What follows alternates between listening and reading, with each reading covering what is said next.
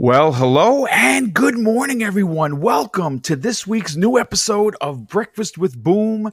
I am your host, Mr. Boomstick XL, and we are going to have one hell of a show. Got a couple of really big time guests for today. Uh, two of our panel members are down. Uh, obviously, BitCloud Gaming, uh, he is recovering from uh, obviously COVID, and hopefully, we wish him, his mom, and his family well. And Mr. Badbit uh, got knocked on the chin by the shot. Yeah, he got the Pfizer shot yesterday, and uh, he's feeling a little under the weather, which is not surprising because, of course, you are putting the virus into your body for it to, um, you know, effectively fight it off so you become immune to it. So we'll get Joe back here uh, next Friday for sure. But of course, he'll make his triumphant return on Thursday's Xbox Factor podcast. But let's get into what we're going to talk about. I mean, we have a lot. I mean, there was the Square Enix Presents. Now, we're not going to spend a lot of time on that because, quite frankly, uh, the show you know had some you know peak you know peaks but it unfortunately had a lot of valleys, especially when they started talking about mobile. Uh, that's when I started to hit the snooze button for sure. Um, we also are going to be talking about uh, VR for a hot minute. Um, you know, obviously, we got a chance to see what the controllers for PSVR 2.0 look like. And they took a page right out of the Oculus Quest book, which I'm, I'm very excited to say. And then we're going to kind of, you know, roundabout talk whether or not um, the original uh, you know, story that broke about VR on Xbox thanks to the new headphones. Was that a mistake? Was that, uh, you know, uh, by accident? You know, is there VR and should Xbox invest in VR considering so much of what they're doing with the Xbox Game Pass and everything else in the industry? And then, of course, we're going to talk about the big bomb. The second half of the show is where the all of the Xbox fans are probably going to be cheering because the March 26th event has been officially announced by Xbox. They have teamed up with Twitch and they are doing a show Friday, March 26th at 12 p.m. Eastern Standard Time where 100 indie games are going to be there. Now, when I say indie, don't yawn because some of these games seem to be big AAA bangers with the indie tag attached to them. We're going to get into that. But first, let's get into the introductions. And we're going to start with our guests. First up, you know him as someone that we, we, we consider to be possibly foul mouthed, but not really. He's also an impressionist. He's also one hell of a community member that loves doing community game night. Please welcome the boisterous and very a, popular Noof Nukem. Well, thanks for that awesome intro, Boom. And it's great to be back here on Breakfast with Boom with all you awesome folks and this amazing chat. Yes, I am fired up, ready to go. It is early, but as you can tell, I am ready. It is time to blow the doors off of this pop stand. Let's do it. Well, thanks for being here, brother. Definitely appreciate that. And of course, we want to say a big shout out to our sheriff, keeping these streets safe each and every podcast.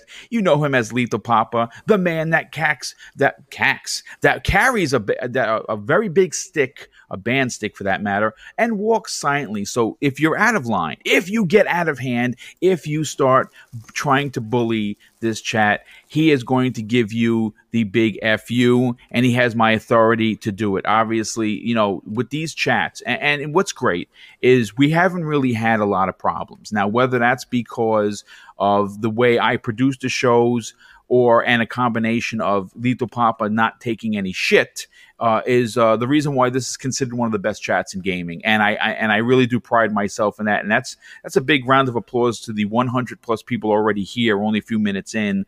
Hopefully, we can get this. Um, this viewership, uh, you know, uh, up, up, up, away. Uh, but let's continue next with our guest. Now, this gentleman here is uh, someone that does not shy away from being an Xbox gamer, but he's also a community member that puts out quality content each and every time. And he is one of the biggest Mass Effect fans this side of Texas. Please welcome the elusive gamer, aka Jamie Moran. Hey man, happy to be here. And you know, uh, we've had a lot of like gaming news recently, and uh, the Square stuff's interesting. I'm just excited to talk about it. Yeah, I mean the square stuff. It, it's it's you know one of the th- we'll talk again. I don't want to get I don't want to get ahead of ourselves. One of the things that we're missing, we'll talk about. One of the things I think are going to be there. Uh, you know, uh, it, it's gonna it's gonna be an interesting conversation. Certainly not the biggest one of the show because really there wasn't a lot there that was groundbreaking. But again, we will get into that momentarily. Next up, you know him as our chainsaw cutting best voice in podcasting community member, known as Crispy Bomb. Welcome to the program, dude. Oh, good morning, everybody. I've been I've been very ashamed of myself for not playing Dishonored, so I, I shamed myself on Twitter and I also gave myself the big L. So, um, yeah, definitely love that dual wielding aspect. And I must have been really deep into Fallout or something when this game kind of hit because I, I, don't know how I missed it, but uh, yeah, you know, I, I, will take the L at times and that deserve that. So, but yeah, g- great to be here. Got some great uh, topics to get into, and uh, let's do it. Well, listen, thanks so much for being here, dude. Definitely appreciate. Uh, listen, you know, w- sometimes there's just too many games.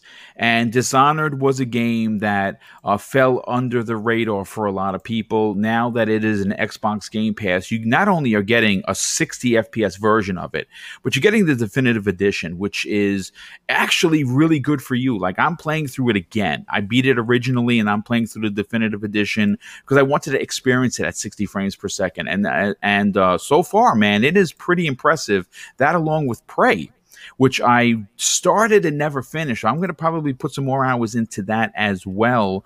But uh, listen, you don't have to give yourself an L. Sometimes we just miss games, dude. But next up, you know him as someone that does a very unique thing on his channel called Breaking Bread with Dread. He's also someone that probably has already cracked a beer and eaten some chicken this early in the morning because, hey, why the hell not? Please welcome Dreadpool.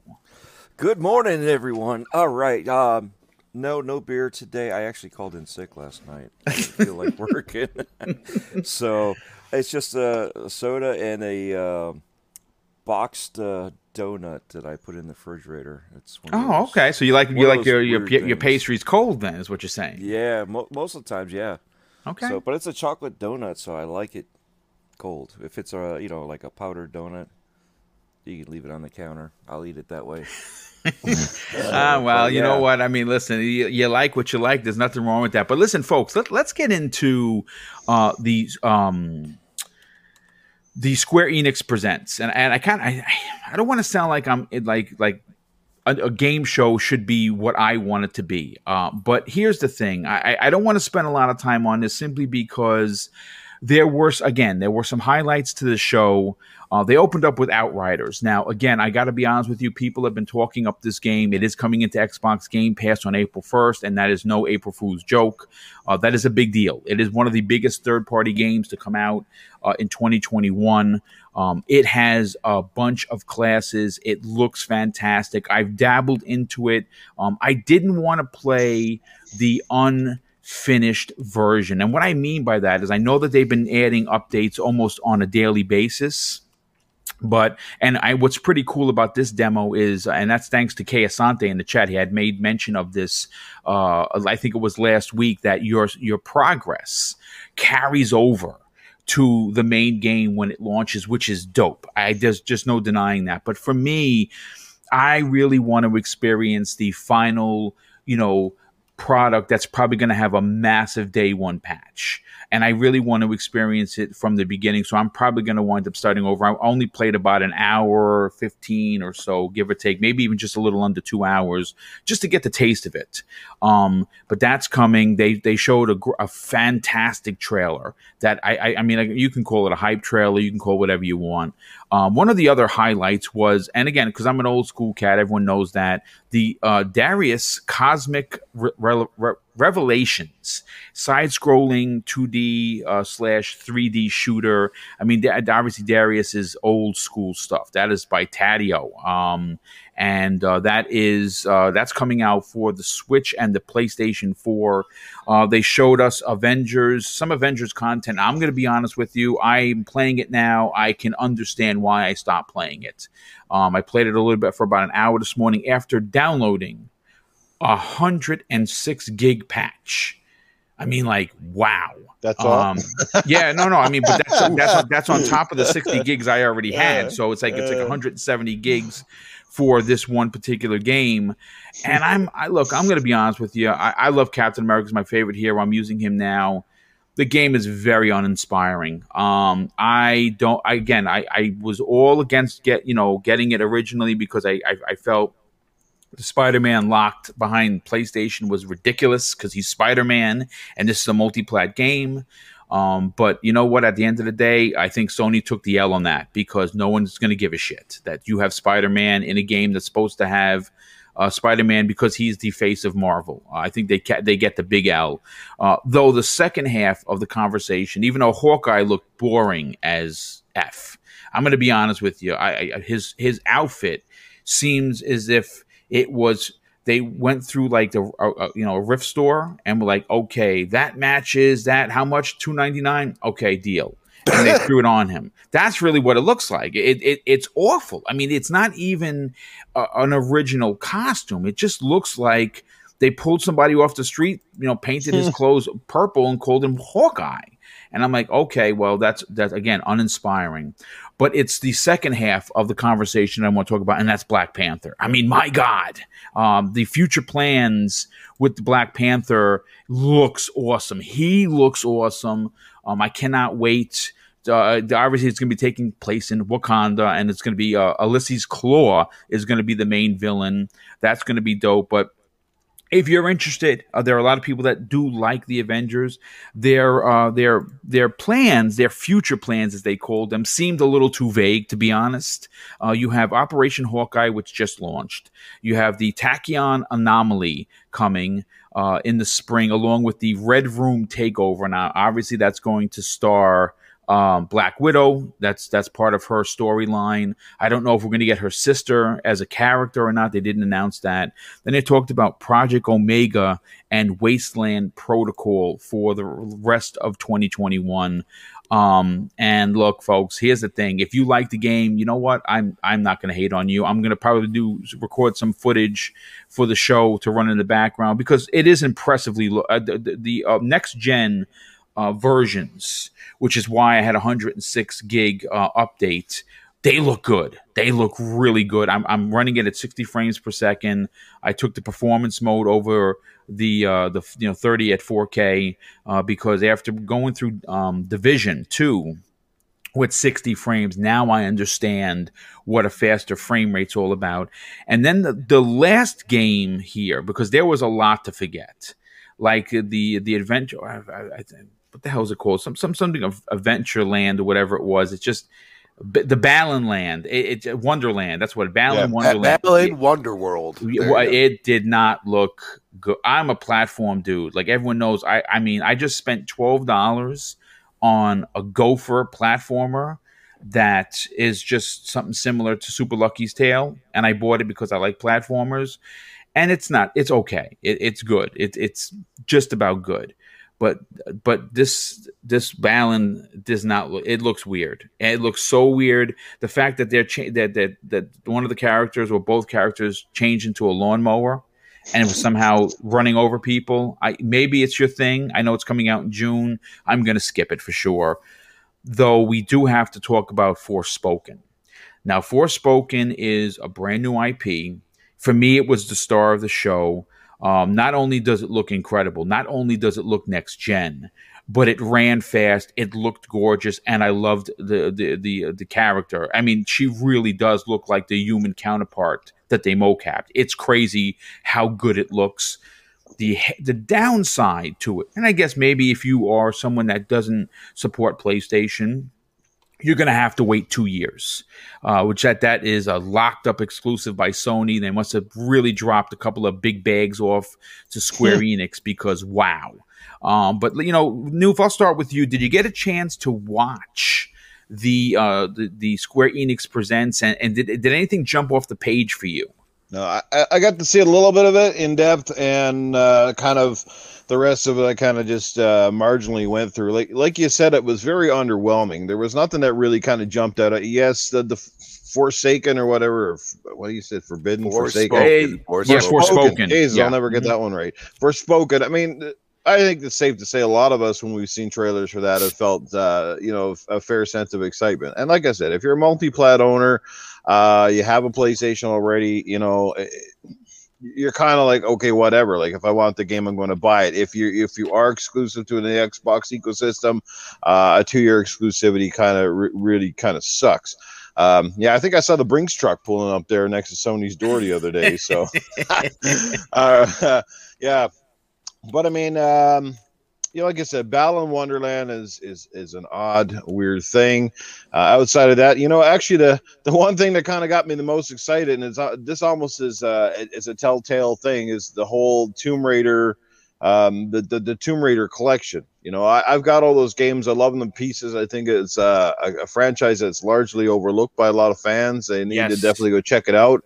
I, I, haven't seen enough people play it or enough people say that they've completed that trilogy. I have, along with the DLC. Now you get the chance to have all of that, you know, in one sweet little package. So, like I said, if you're late to that Tomb Raider train, now's the time to jump on it um, all that sort of stuff. Eh, you know, outside of that, like I said, there really wasn't a lot that that caught my eye, got me uh, hyped, so to speak. Uh, the Black Panther, yes, that DLC looks good, but again, if you're not digging the Avengers game, uh, that kind of takes the sales out of it. Now, if the Avengers game had a you know come out swinging and been all that and more, I'd have been like, yeah, man, like I- I'm totally down. I do love the Black Panther, and what I saw looked really good, but again, it's still an Avenger. It's still in the Avengers game. It's still that that play and grind kind of atmosphere, all that kind of stuff. So that that's that's my downside there. Like I, I stopped playing that game ages ago. As a matter of fact, I traded in my copy. Um, I, I just found it too monotonous. So um, I, I'd I think Marvel's what you call Ultimate Alliance is more fun to play than that you know. But I agree. I, I agree with you for sure. Uh, again, I, am playing it, and my God, uh, you know, I I put it to this way: looking at my save, the last time I actually played Avengers was on the second of October last year, um, and um, I uh, I started it up, and I was like, "Yep, I can see that this is." You know uh, is, is I'm going to wind up just taking it off the off the hard drive. Uh, I, I, like I'm I'm on, literally ready to beat it, mm-hmm. and I think my character is like level 17, and I and I put some time into this game, and I'm like, you see, this is this is why you know you know you get you get that screen point of no return. I'm like point of no return, but shit, right. I, I feel like I didn't even play this game. And I'm like level 17, and I'm like, okay, well, I'm just, yeah, I'm just gonna finish it to say I finished it. What the hell? Um, but do, do you yeah. guys think? Do you think that uh, Square Enix is uh, really kind of putting the the pressure on Crystal Dynamics to make extra content for this game to kind of draw out its longevity? Since it seems to, like I said, it came out and it sold well out of the gate, and lots of people were playing it for the first week or two, and then you know, people kind of found out, okay, this game wasn't all that in a bag of chips and kind of dropped it off. There are fans out there who die hard by it. I know that. I know we got a few in the community that love the game and, and, and played it quite a bit. But do you think they're just they're just trying to, as they say, keep milking this for all it's worth because they spent so much to get this game out? Because that's kind of what it's starting to feel like to me. Like I hope Square Enix um, or, or Crystal Dynamics in particular aren't wrapped up uh, with content for this game for a long time because I like for those guys at this point they're too talented to uh, to be stuck making things for this game. I'd like to just see them kind of move on. You know what I mean? That's a, that's a great question. Uh, you know what? I'm actually going to pose that question to um, to Jamie Moran. Now, Jamie, you got a chance to see some of the trailers. You didn't watch the event, and you know what? Good for you because you missed out on 45 minutes of uh, of you know average. Uh, again, there were some highlights, but mostly lowlights. Uh, and, and, and Noof brings up a great question. Uh, one of the biggest misses for me, for me, is when I saw the Tomb Raider uh, stuff. I, I was like, okay, this is cool for people who missed on it. Now, if you missed out, and I don't know how many people did in the chat. We have 300 people here. You know, throw one in the chat if you missed out, and a two if you are or you played through the trilogy. That would be interesting to get the take of the uh, of, of the chat. Um, I played through all of them. Rise of the Tomb Raider, one of my favorite Xbox One games of the generation. That's right next to, to that's right next to the Division One, Destiny Two, The Taken King, and Titanfall, uh, the original. Uh, those those are like my top. If you want graphics that are gonna melt your face, just the opening of for for Tomb uh, Rise of the Tomb Raider is still it's just incredible. It's just so incredible to look at. You're like I cannot believe this is what we're playing now when we used to play blocks on the PlayStation 1 way back in the days. Uh, and then they said we have one more thing. And I said, "Here we go. We're to get an announcement." And it was nothing. I was devastated. So w- w- to to to answer um, Noof's question, um, yes, Noof, I, I agree. I, I think they are hanging on to this loose tooth that's known as the Avengers. Uh, they took a sixty-eight million dollar wash in that game, so they're trying to make uh, keep the player base alive, which I think the other day had like five hundred people playing. Five hundred out of millions. That's not good.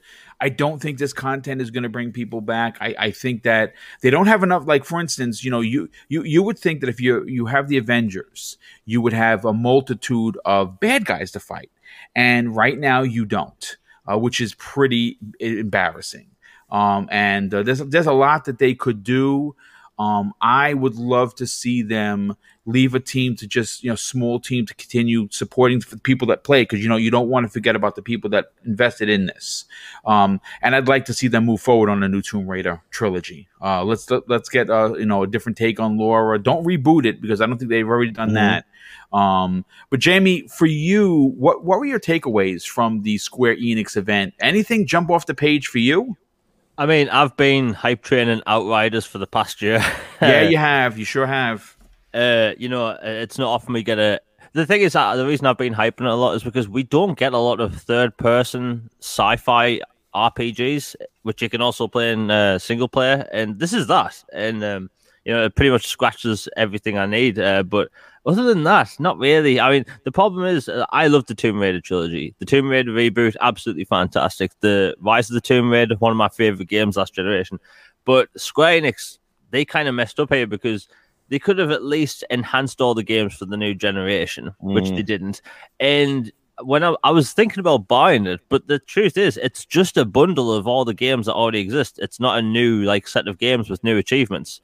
Uh, so you know that's a bit of a miss. And the thing is that um, the first Tomb Raider game in the collection, it's still like 720p or something, and never got enhanced at all. So uh, that's a shame. Um, that Balan Wonderworld thing, I played the demo for that a few months ago. It is one of the worst games I've ever played. And wow. I say that as someone that played The Mummy 2 on the PlayStation 2. it was absolutely terrible. I mean, I put it, it's a $70 game that piece of crap is a seventy dollar game, and mm-hmm. I feel I feel bad saying that because that's made by the creator of Sonic.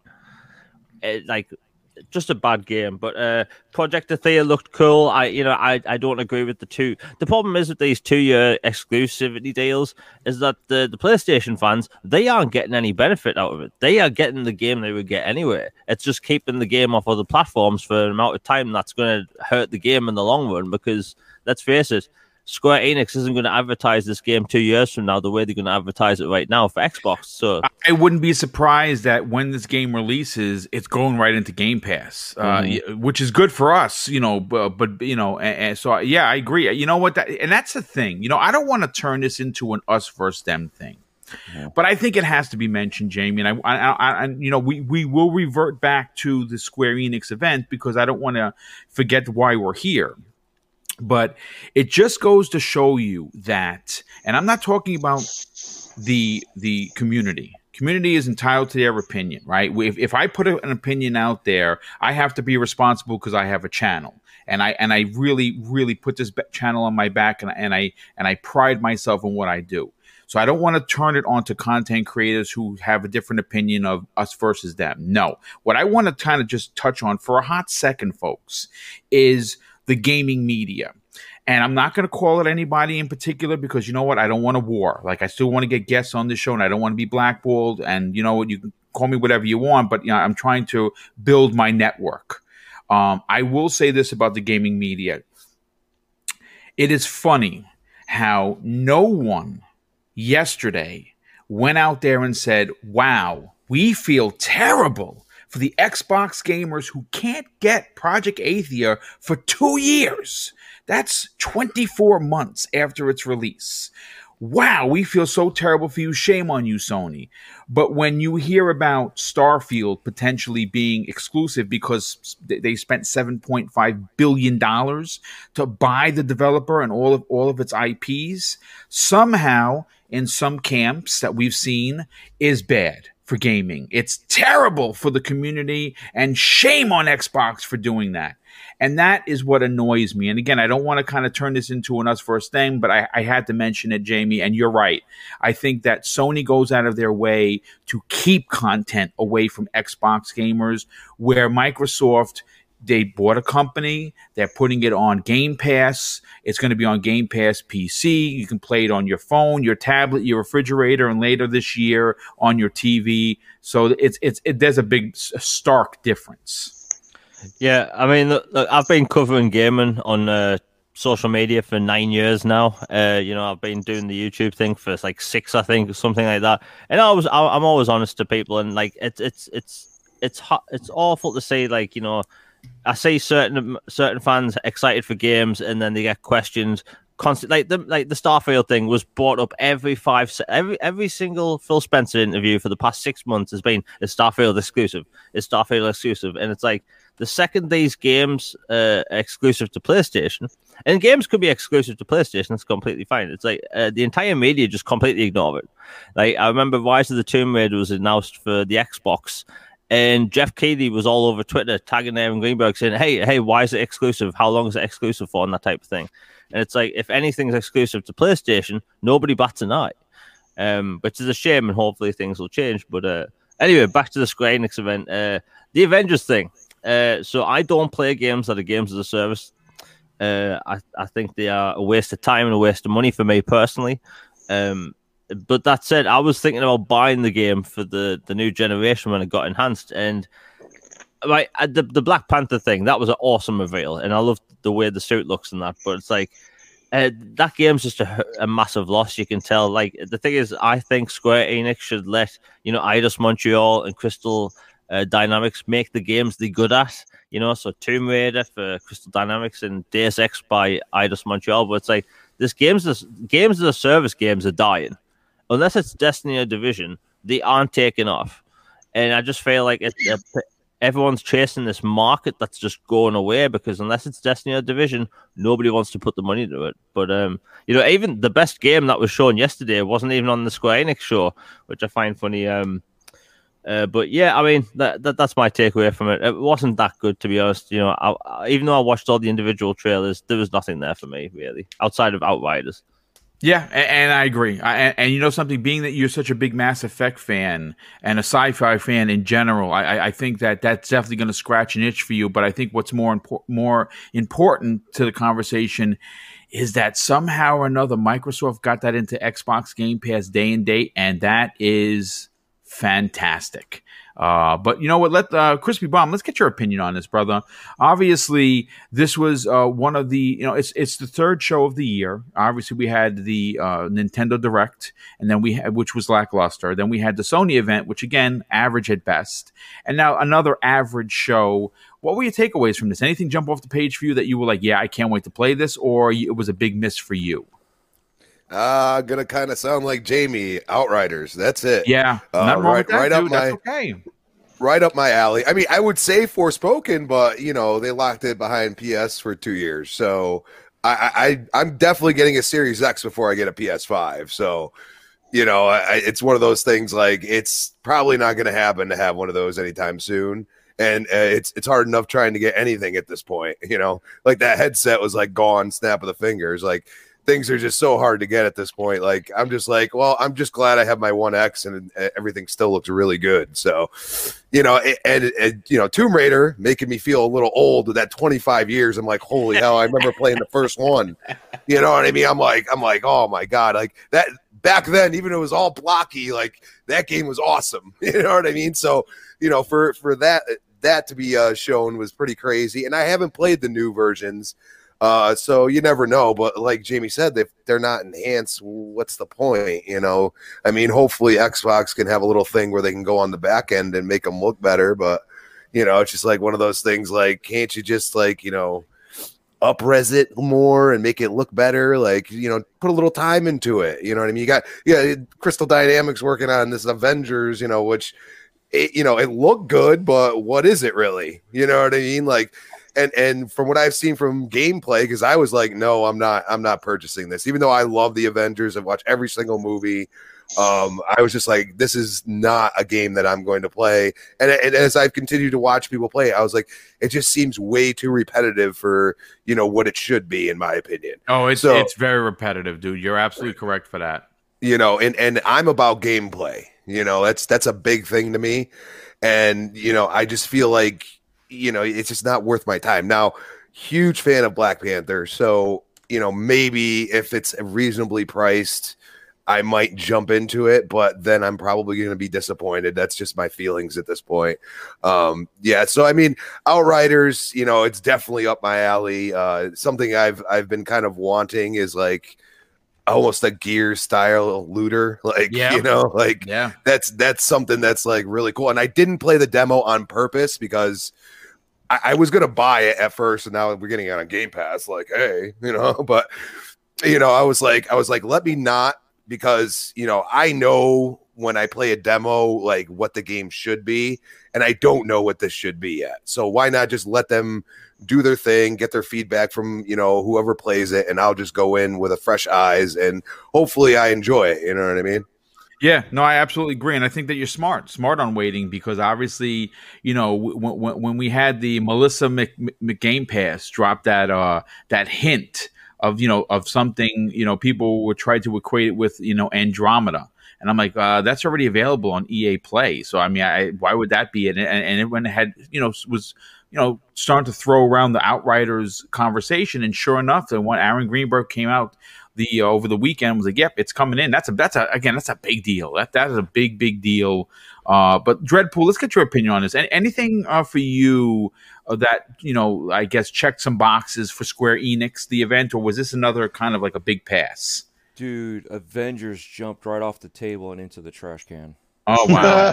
yeah, listen, I, I can't argue that. I mean, again, as a fan of the MCU, I am not a fan of this game. So uh, that being said, though, when I saw the Black Panther little tease there, I was like, all right, it's crawling back out of the tr- the can. Let's let's hopefully this will be something that they actually pull a bit more heart and soul into to bring it back. And granted, I have not played it. Okay, I'm just by everybody listening to everybody. Um, some people loved it. More people really got tired of it, and so I've I've been like on the wishy washy side. Like I'll wait for it. Maybe it'll hit Game Pass, and then I'll try it out. But right now, nothing has actually hit me to play that game to want to play it. You know, it, it, seems like it's too much of a grind, and, and there's t- still too much confusion with some of the stuff that they've been doing. So, like I said, I'm still passing on it. Hopefully, maybe when Black Panther comes out that they fix all these little issues and nuances that have been plaguing the game.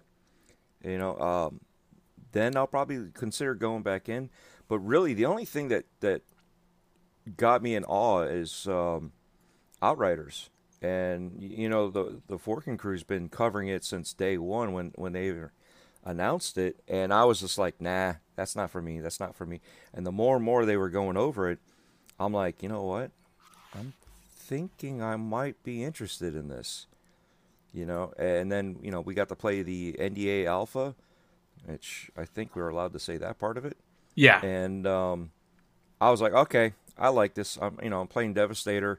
I played I don't know how much of it. I got to the point where I was just, I was just playing by myself and just like over and over grinding away, and I still had fun. I got to a point where I was like, all right, I'm gonna stop playing for a little bit and you know play some other games. Play something that's you know I'm gonna be playing this when it comes out. I'm gonna pre-order it, and you know yeah this this is good. I like this. And um, next thing you know, they, they started modifying some of the the beta or the not the beta but the demo. So and I haven't gone back since then but it's just like this is really cool. Then it hits Game Pass, and it's like, well, I get to save some money, or do I go ahead and still pre-order and get those bonuses? You know what I mean? So it's like, ooh, what do I do? But um, the rest of the show, Um, I did get intrigued with Darius. Uh, I was like, "Ooh, this, this is cool." You know, Blast from the Past, right?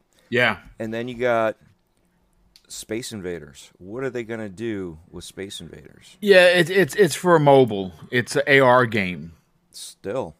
What Yeah, I mean gonna it's do? interesting for sure. I mean, again, if you're into the, the Pokemon, uh, you know, uh, AR stuff, then maybe this is for you. I, it's definitely not for me. Yeah, I tried the Minecraft AR and it's it's not for me it wasn't working too well. I don't know if it's just, you know, old age or something. And I'm just not, you know, 12. Uh, I don't know. You know what I mean? So, but I'm still interested. I want to see what they're going to do with it. Um, I'm still going to check it out. I don't care if it's a cell phone. You, you, you guys know me. If it's a game, I'll play it anywhere. You know what I mean? Let, let's check it out. Doesn't matter if it's on a phone, if it's on a black and white TV, if it's on tube. You know, it's just whatever it is. Let's let's check it out. Let's see what it is. I mean, I tried out Stadia, right? We see where that's at. Yeah, you know, there you go. You got to try it out. You got you can't, you know, uh, you know. That's why, like I said, with Avengers, I'm watching.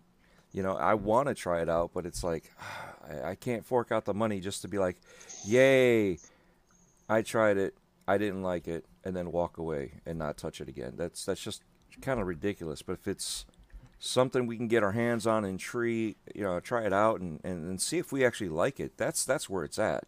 You know, not every game's for everybody.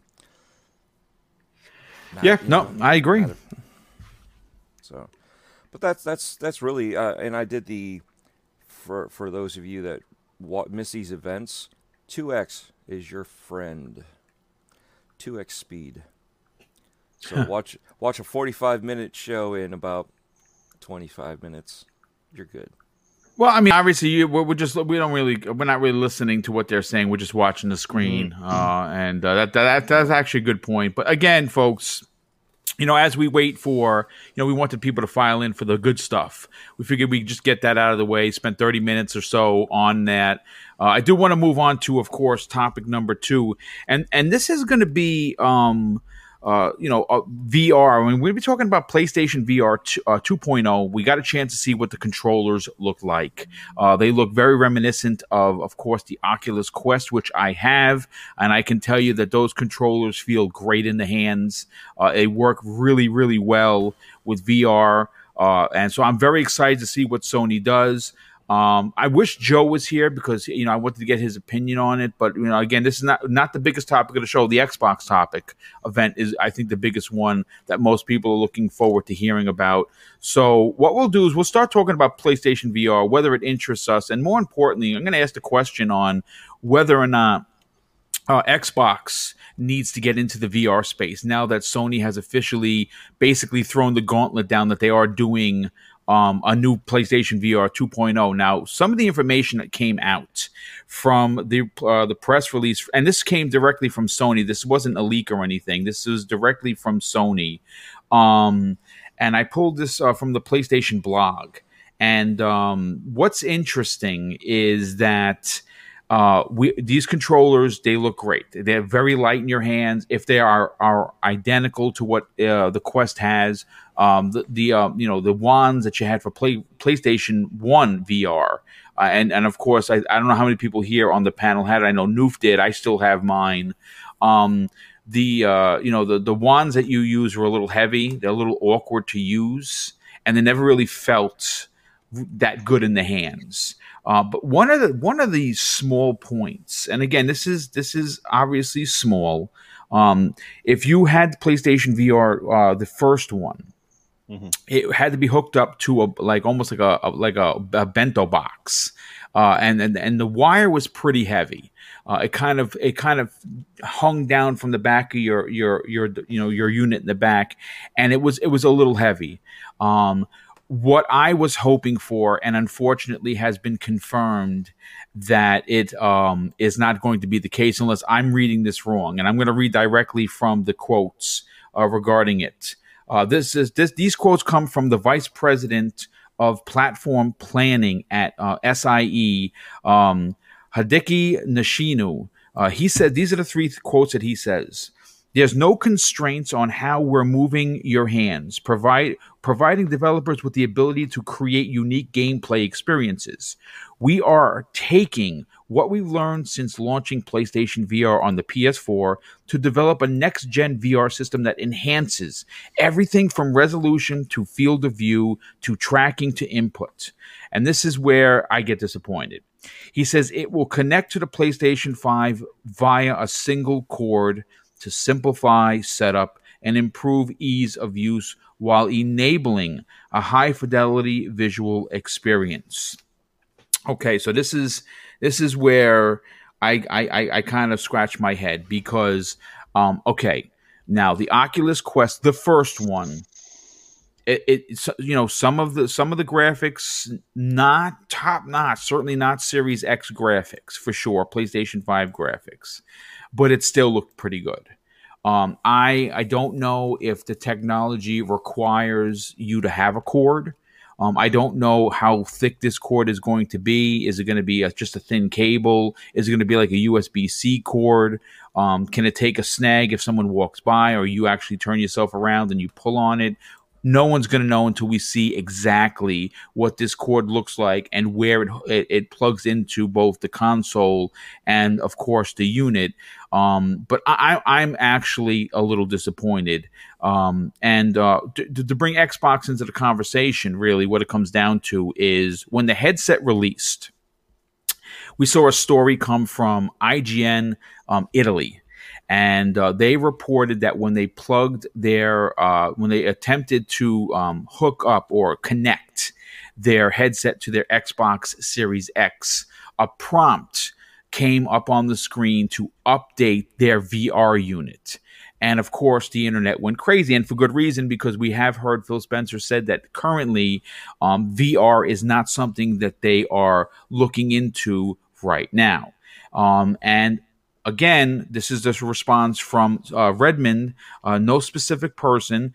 They said the description in the uh, it, it, on the screen is an error message. Uh, that's inaccurate due to local to a localization bug. Now, this comes from a spokesperson at Redmond, uh, and they told uh, the, they told this to, of course, IGN Italy, um, and they said this: console VR is not our priority right now. So the question is, and I'll start with uh um with, with I'll start with Noof because Noof, obviously you're a fan of VR. Absolutely. First of all, are you disappointed with the fact that the PlayStation VR 2.0 is going to have a cord plugged into the console? And more importantly, the second part of the question is, do you think um it's it, that that somehow uh, Xbox uh, brass is missing out on something, not bringing VR to the new consoles? Okay, to answer the first part of that question, sure. I mean, it's a little disappointing to have a cord, but you know, I had both iterations of the PSVR. I had the original unit, like you said, with the big, thick, heavy cord, and then I had the uh, the revised version, which uh, yes, uh, the simplified thing. Yeah, with the HDR path through and a much smaller cord, and uh, obviously improvements to some of the button functionality and placement on the headset itself. So, I mean, overall, personally, I mean, I spent the majority of my time playing VR pretty much sitting down in a stationary spot, right? So I didn't, I personally didn't have a lot of issues with it. Now, saying that, uh, I'm the recent adopter of an Oculus Quest 2 and I love it thoroughly. Like the Oculus Quest 2 is a huge step forward for VR, in my personal opinion, because one, it has no cords. Uh, it's simple to set up and play. You can pretty much set this thing up anywhere as long as you got a couple of feet in a direction, either which way. Uh, yeah, the graphics are in a lot of the games themselves are probably the, the one of the biggest downsides to the Oculus Quest 2. Again, obviously running out of the headset, it doesn't have um, you know, it doesn't have the PC power, uh, you know, to, to kind of run the games per se, if that makes any sense. Uh, so a lot of it, I don't know. I don't know how they do it, but obviously there's space limitations and there's limitations to obviously having a standalone headset. But anyway, Microsoft is missing out if they don't get on this boat. I know, like I'm looking at the chat and there's always there's a big crowd of people. VR sucks. I don't want like I don't understand the hate because a lot of the people that I seem to talk to that just don't like VR and can't accept it have this either two things that I'm kind of getting. They don't play it and they're afraid of it. They're they're somehow scared to death of this thing, like it's going to take over gaming or something, and all of a sudden we're going to not have a traditional controller, which is never going to happen. Um, you know, I, I think it's great to have, as we've always said, and gamers say this to me all the time, you know, because of me and my Game Pass stance. It's great to have options, right? Well, there's nothing wrong with those options. A lot of money on the table with VR. And you know what?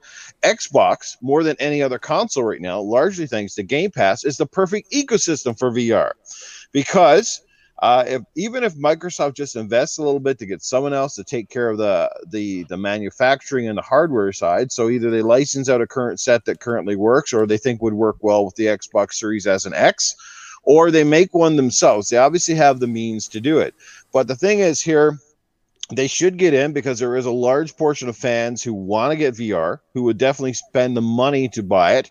And for Game Pass, see, one of the problems for developers right now, why game, also why VR seems to be a little lackluster, at least I think so, is because the install base is still so low that very few developers right now. Uh, they have the tech, they have the talent, but they don't have the finances and they don't want to gamble.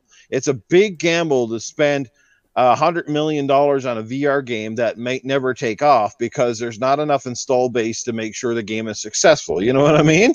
So if you only got five million VRs in the wild, and say the average is ten or fifteen percent of people buy your game, well, that's not a whole lot of people buying a VR game.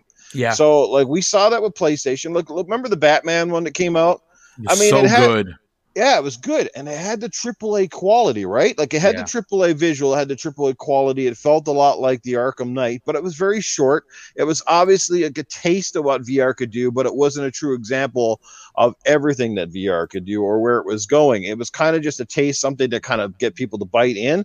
But that's the thing. We don't see enough of those things and we don't see a fully fledged game because, again, the install bases are too low. So here's where Game Pass would be a huge benefit here is that once people had the headset, for the game developers themselves, they could take a lot of risks here because their games would get massive exposure through Game Pass. And I think you'd see a lot more risks taken. You'd see a lot more titles. And and I think if the game developers take risks with VR, the gamers themselves will take those risks. They might take the plunge and they might buy into it.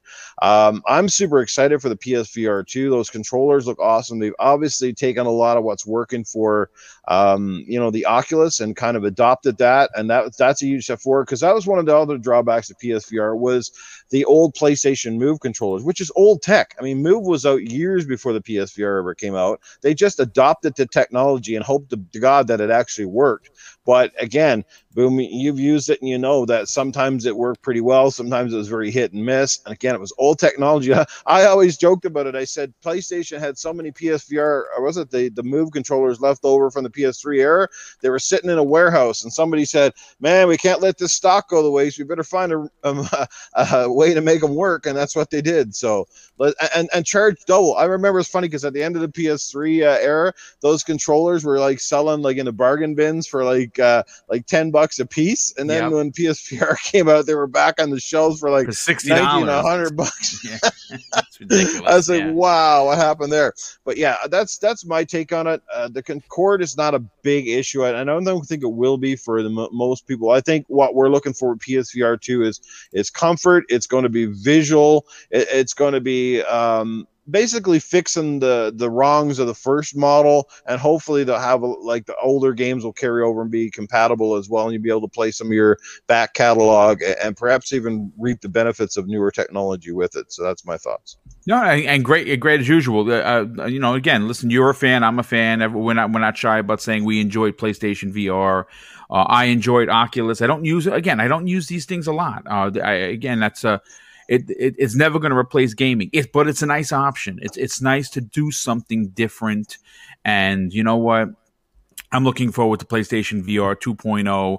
Um, I'm not all bent up, uh, out of shape about Microsoft not jumping on board. I think that what they're currently doing is enough on their plate.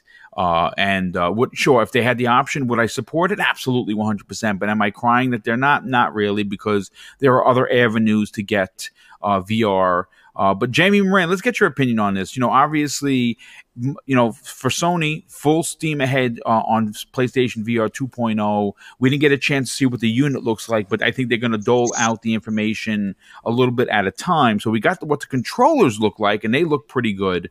Um, and um, what what, you, what are your thoughts on that? And more importantly, do, do you think that Microsoft is missing the mark, or maybe not hearing the fan base, or is there just not enough um, interest in VR anymore for, for Xbox to spend the money to develop one? Well, I've got to say, New Noof's been right about the whole controller thing. You know, the new controllers for the PlayStation VR 2 look fantastic. It looks like they'll be using inside out tracking similar to the yes. uh, Oculus 2. And, you know, it makes sense. It, it's a more accurate way of th- tracking in 3D space.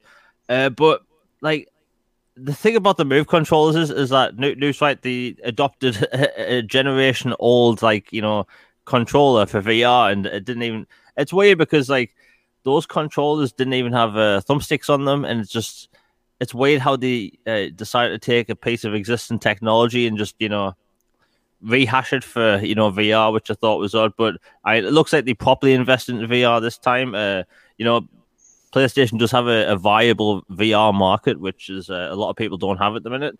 Uh, so it looks like they're going the right route. Um, the whole one wire thing, I don't really see a problem. The, there's a USB C uh, port on the front of the PlayStation 5. Uh, for wireless, you need either a big ass battery pack style uh, transceiver thing, or you go the Oculus Quest route where it has a Snapdragon inside and it does the processing there. But the PlayStation out there, I'm going to do that. But uh, I don't think it's an issue having one cable. Uh, as long as I think they should use something like a, a MagSafe connector because that way you know, if someone trips over it, your PlayStation doesn't go flying across the room. Um, uh, but yeah, I, I, think that's all cool. Uh, the headset's probably going to look sleek. Uh, VR headsets are beginning to look a lot more sleek. Uh, but the whole the Xbox thing, look, I can't use VR. I I'm massively sick the second I try it, uh, just oh, due to motion okay. sickness. I hell, I remember the first time I played Crysis on a television, and I nearly vomited everywhere. um, so that's me. But uh, even though I can't use it, I still think VR should come to Xbox someday. Uh, I just think Microsoft they want to.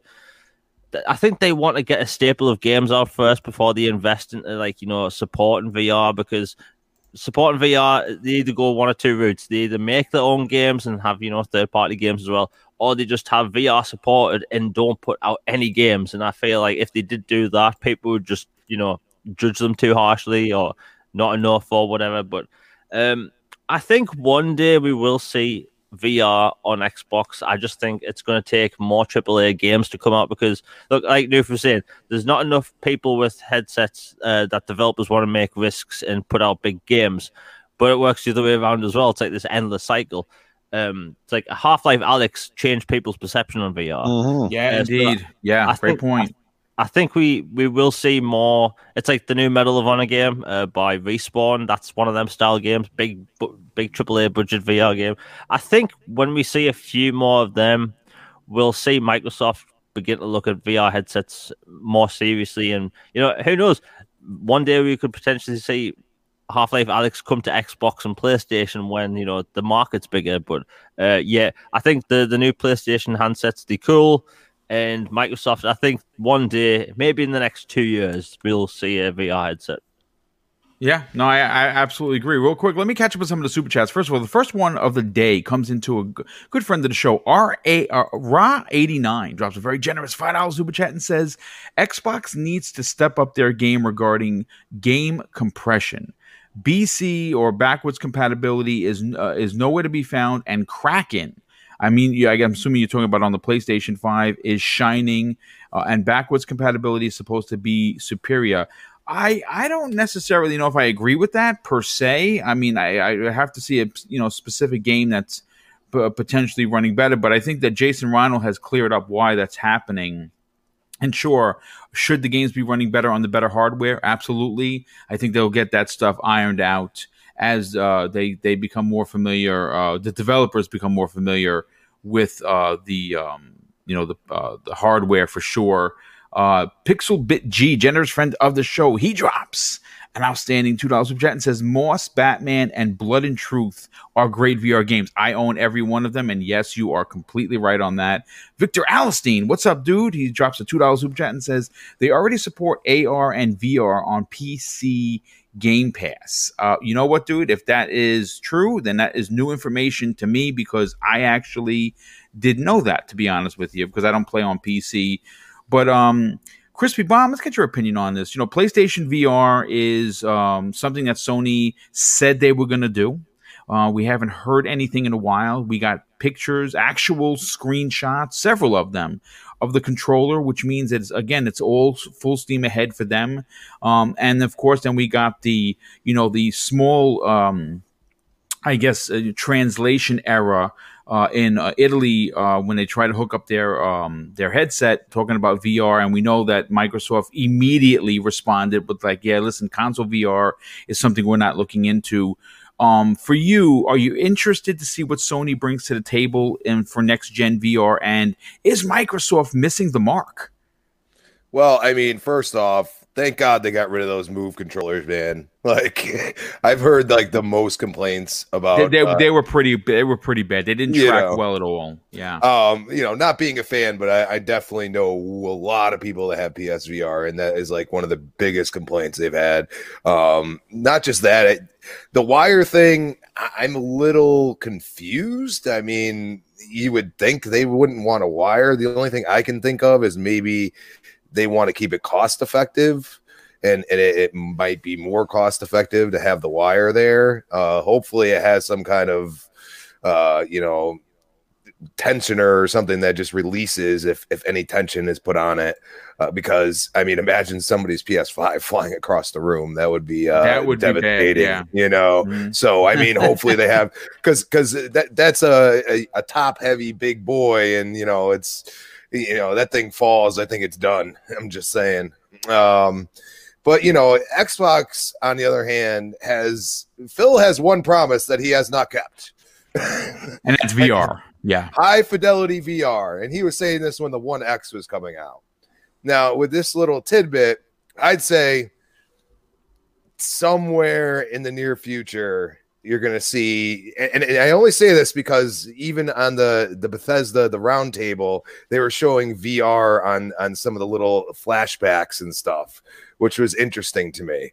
So you know because you you really wouldn't think that they would even bother showing that stuff because it was ex- it's actually a hurtful thing for them because of what happened uh, legally wise. So I'm a little curious about, you know, with Bethesda joining, how much we could actually see this actually happen and have some uh, first party exclusives come out of it at some point. So I'm definitely interested. But at the same time, you don't know. I mean, right now they just they need to get games out. That's the biggest thing. So right you know, glad to see the changes, at least to the controller, the biggest complaint for PlayStation. And, you know, Phil, you, you got one more promise to keep, bro. So let's see it. well, you know something It's funny because um, I just wish uh, that, again, if, if you, you know, it, I don't know how well VR would do on the Xbox, but I think that they could probably get away with not producing their own peripheral and using the Oculus Quest or using the Rift you know what I'm saying? Or even the Valve, the Valve unit, uh, allowing these onto the console for use might be interesting without actually having to take the time to mass produce them. I mean, they could be uh, marketed and labeled with an Xbox logo on the uh, on the hardware, uh, what you know, specifically being used for Xbox. Uh, but they, again, we don't know what they're going to do. I, I, agree with you, Crispy. I think that at some point or another, they're going to bring it forward. I know that Phil's biggest thing is the cords. Like he said it. He said, I, as, as, as, I will be interested in VR for the Xbox when the co- the the wire situation is rectified, meaning that he wants it to be full wireless. Um, now, again, how long? How many years are we from that? Well, shit, I don't know. I'm not a developer, but I do want to get Dreadpool's final opinion on this, and we're going to move to the big topic of the show. And uh, Dreadpool, look, um, again, I don't know how much of VR you've experienced. Uh, for me, I loved it. I really, really enjoyed my play- my time with PlayStation VR. In fact, I still own it. I have a shit ton of games for it. Uh, Wilmy Hood last, not this Christmas, but the Christmas before, gifted me the Oculus Quest, which blew my mind. Uh, and uh, I've been using it ever since. Uh, I still play Beat Saber, which is freaking awesome. It is just so much fun to play. Um, I, I, I have the, the, um, Star Wars games. They're okay. Uh, you can definitely see the technology is a little laggy behind for sure. For you, where, where, where, where do you feel on the new controllers for the PlayStation VR 2.0? And do you want to see Xbox adapt VR? Okay. Uh, I'm just going to backtrack a hair Uh, I know we kind of moved past it, but I just BC Pack is actually Microsoft's com- uh, compression software. Oh, okay. So that's that's what that is. It's supposed to be superior. Um, it just has not come into fruition for us to see it. Uh, you know, uh, for for our storage, uh, for our files to, to be reduced and have more space for our hard drives. So that that's that's just a clarification. Um, now I have played Halo VR. Okay, I did that a few years ago. That was really cool.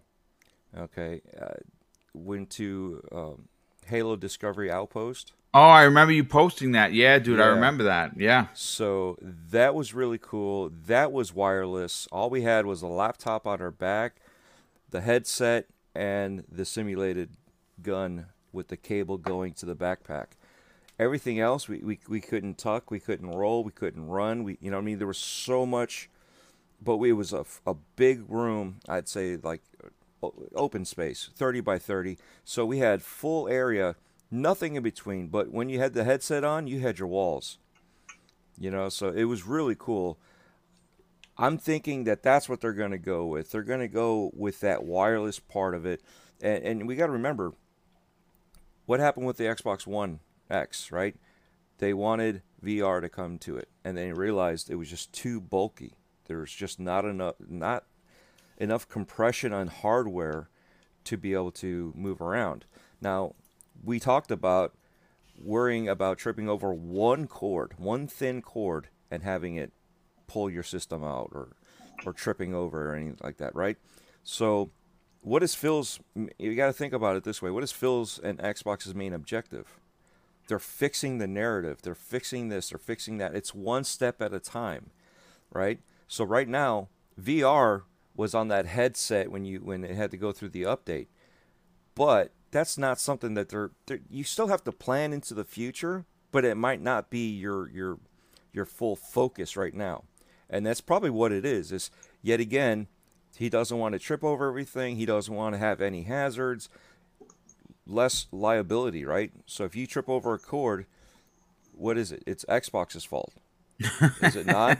Right? It- it would- You- you trip yeah, you- I mean, you- I'm sure there would be something in the box to say that you know, be careful to But keep we- them from legally seen- being sued. We've seen Karens and overprivileged people that that want to do all this stuff. So you got to minimize all that tho- those possibilities. So right now, uh, what is it? Um, the Hololens, right? You know how expensive that thing is. Yeah, it is. still- It's spent about $1,000. using it. It's it's still being utilized, but nothing to uh, cheap enough for us to to do anything with. Okay, so even if you did mix it with your Xbox, it's going to be too expensive. Nobody wants another Kinect. Okay, I do, but I don't want that stigma of how it was forced upon us, right? And it's going to be forced upon you if you have to go like this. And this is this much money. Forget it. So why even put it out there, right? Let it out. Let it. Let it culminate when it's ready, and then go from there. Now, what PlayStation did that was that was good. That was genius, right? We got old hardware. What do we do with it? How do we do something with it, right? So they got the whatever I I, I know the bad version of what we used to call them, um, the sticks. Um, but you know, that was genius, right? How do you do something with what you have? And that's what they did. They made something for VR with what they already had. Now that we're on the version 2, they've done a, more. They've and, and at the same time from the time that they released the first PlayStation VR to what they're going to do now, VR has grown. The controls have grown for VR. There's so much more technology that has happened since then in here. Okay, so the first time I did VR, I was at a fairgrounds at one of the computer uh whatever it's I don't even know what it's called. It was just like computer everything, right? Computer tech, everything like that at the fairgrounds. That's when I first tried it. Okay, and this is the lines and the blocks and, and all this stuff. Nothing you you could drive a car, right? Remember that the, that car VR simulator um, that you had in the arcades, even though you weren't playing it with a VR headset, you were still driving with the blocks and everything, right? But at that time, we had the headsets, and they were so primitive. And you look at where we're at now. You got with Alyx the game, right? It, it's it's like one of the best games. You had the Batman uh, VR that you know people are looking in the mirror and, and doing all this stuff. So th- this is all technology that is progressively moved on, right? At some point in time, you're going to jump in, but when is the right time to jump in? Is it because when you're still doing, you're building your brand up again? Do you do you go out and put everything out there all at the same time? Sony didn't do that. They they worked on uh, the PlayStation Five. They're working on their memory, and now they're announcing PlayStation VR for Yeah. PlayStation 5, right? They're doing it in steps. Everybody, as soon as somebody does something, everybody wants the other competitor to do that exact same thing right now. Well, guess what? The exact same thing is not always going to work for everybody. We talked about Game Pass, right? PlayStation's doing their version of it, and everybody wants either to be the exact same or to be completely different and its own thing, right? We can't agree on it, but that's not our choice, right? Yeah, we want to have that choice, that that option. They have to know what is best for them to give us the best quality we can, right? So VR is going to be that thing. If if Microsoft wants wireless, let them have wireless. Yeah. That's what we're going to get. But if PlayStation wants to hurry up and get on the bandwagon ahead of time, and this is how they want to do it, you know what? They know what's best for them and their company, and hopefully for us as customers. And uh, let me just say too, like uh, I'll just do it real quick and just say that part of the reason too, like I know a lot of Xbox fans wanted VR for Xbox, but think of it this way: it was too late. It was too late because PSVR came out like, like, like several years after the PS4, right? But mm-hmm. like a lot of people wanted Xbox VR, and they basically by the time that they were starting to drum up the hype, the Xbox One X was coming out, right? But to bring out a VR that late in the gen when your install base is nearly half the amount of your competitor uh, it just didn't make sense. I think that had more to do with them not getting VR than the fact that they didn't want VR. I just think they're like, no, it's a little too late to launch a new tech uh, uh, and try to bring in our customers. I, I think if they're going to do it, they'll do it now with the Series S because they have the power. Uh, the like I said, they have the Game Pass element, and like I said, and they can kind of launch somewhere within that window of PSVR two, and not be like four or five years after the fact.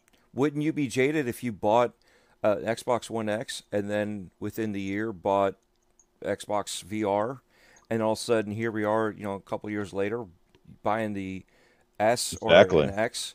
You know what I mean? And then and then you're still going to get the older visuals with the older tech, which a lot of people are still getting sick from. All right, not everybody can still handle it because of the the lower resolutions, the lower speed uh, frame rates uh, that they're giving you.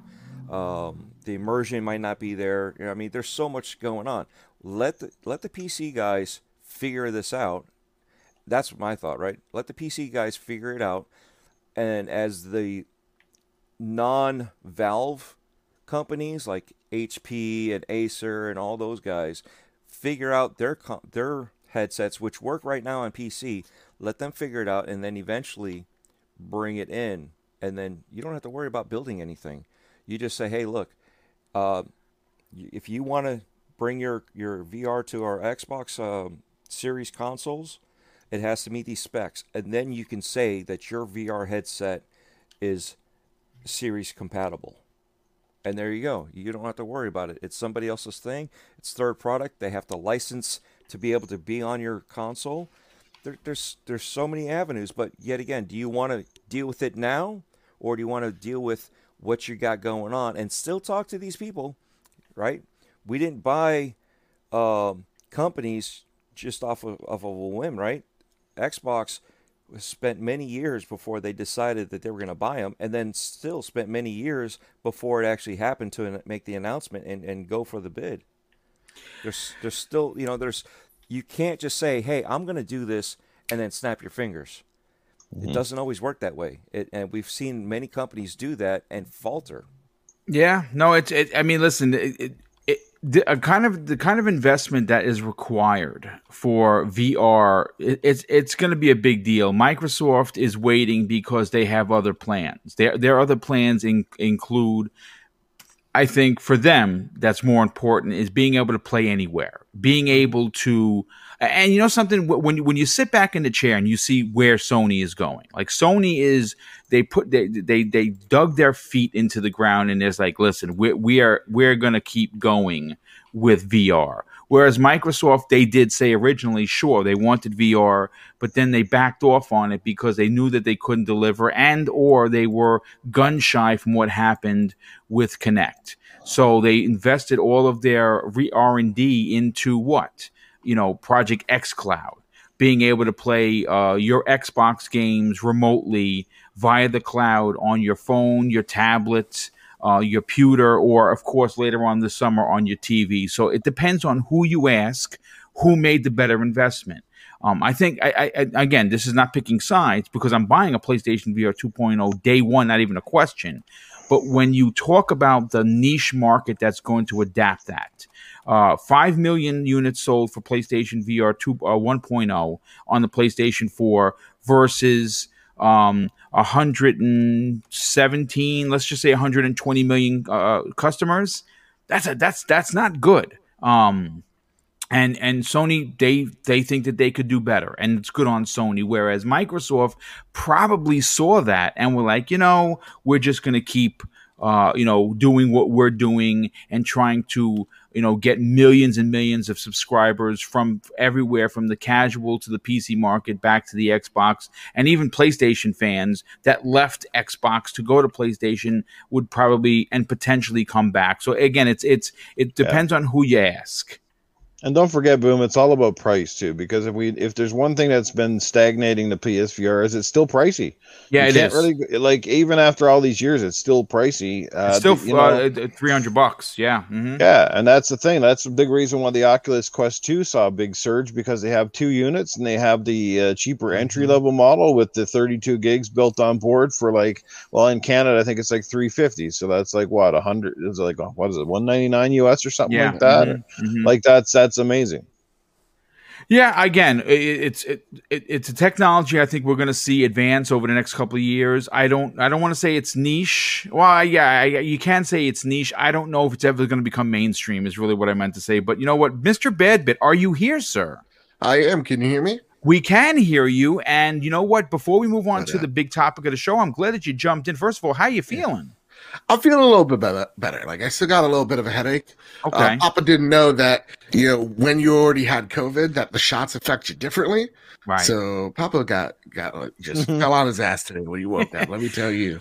Okay. So, yeah. Well, listen. First of all, we're glad that you're feeling better. I'm glad you got your shot. Obviously, this is the first one you're going. You have another mm-hmm. one in 28 days. So uh, obviously, hopefully, you don't you don't you know obviously get the same effects. But we're glad that you're here because we were talking PlayStation VR versus Xbox getting VR, uh, yeah. and obviously we got a chance to see what the new uh, controls look like. They look they look awesome, especially if you are someone that like myself who has used uh, the Oculus Quest.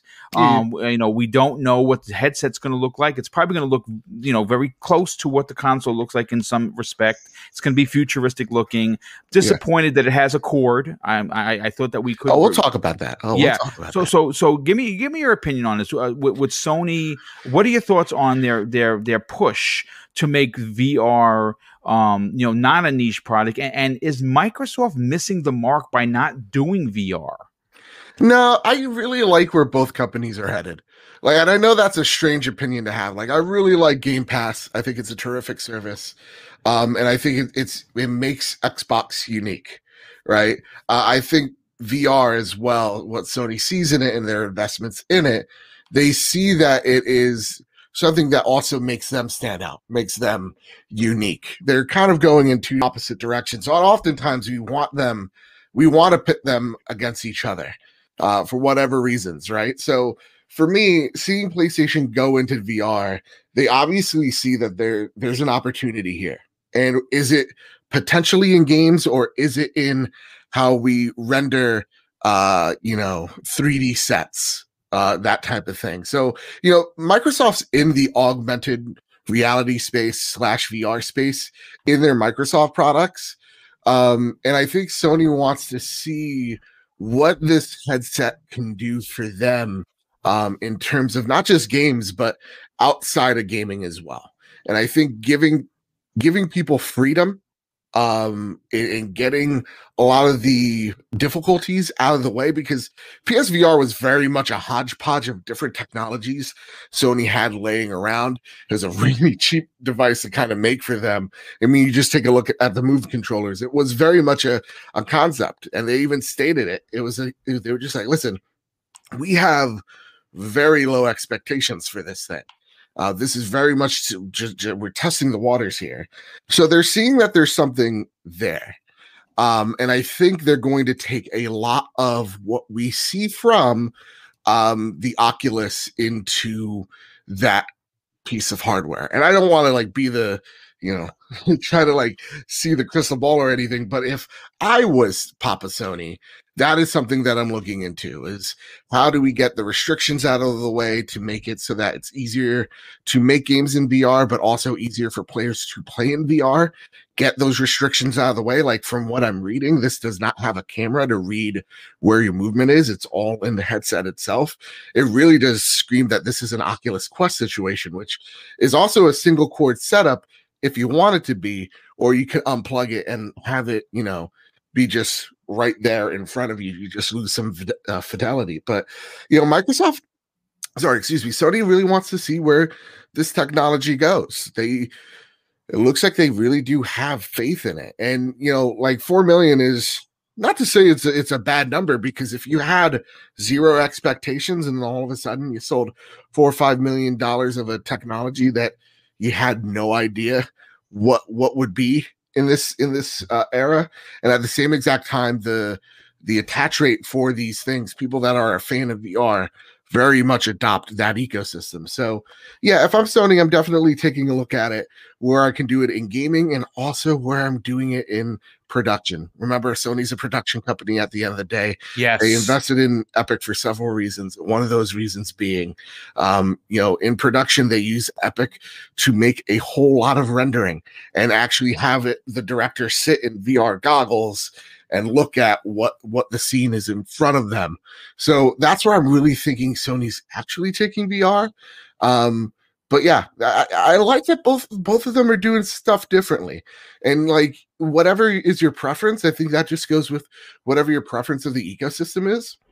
So, like, if you really dig the the Game Pass model, it's probably that you are on the Xbox bandwagon, and if you really like this, let's play with tech type of VR implementation, then probably Sony's going to be the way to go for you but it's really just it comes down to just preference and uh, i again i i like to see both of them do different things in the same space yeah. yeah. Yeah. And I agree. And you know something? Uh, because I'm greedy, I want both. So I'm going to do the Game Pass thing and I'm going to do PlayStation VR 2.0 yeah. when that comes out because hell, why the hell not? And real talk, if you're Microsoft, if you're Microsoft, you, you, let Sony be the guinea pig, right? Especially when it comes to gaming. You don't. You know what's funny? You say that because I think that they they they actually are. Do, but it's a tale of two sides of a coin, right? Yeah. Sony said let let Microsoft make the investment in Game Pass, and if it works, we'll adapt it.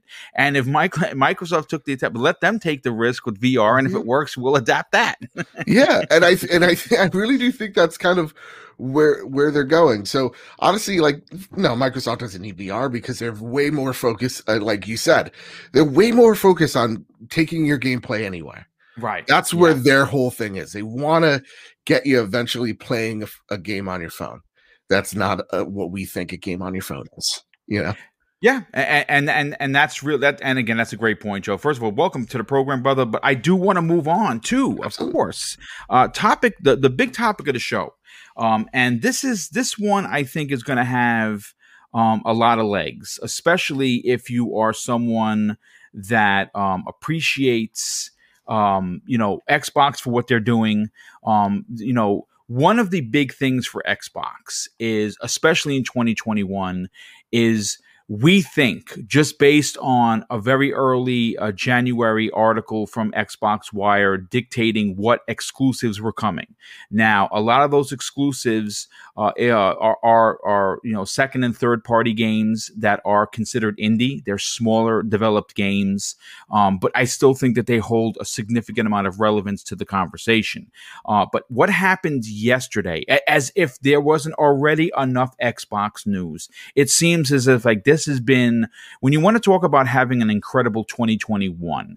Uh, you can put out, you can always equate that to a big game coming out and succeeding, or you can have, um, you know, a, big announcement on some upcoming title or piece of hardware that's coming that gets the community excited. But this particular week was just incredible for Xbox, uh, uh, Redmond, and of course the millions of Xbox fans because my God, Monday came and it just was one hit after another. Well, on Thursday, we had uh, breaking news, 9 a.m.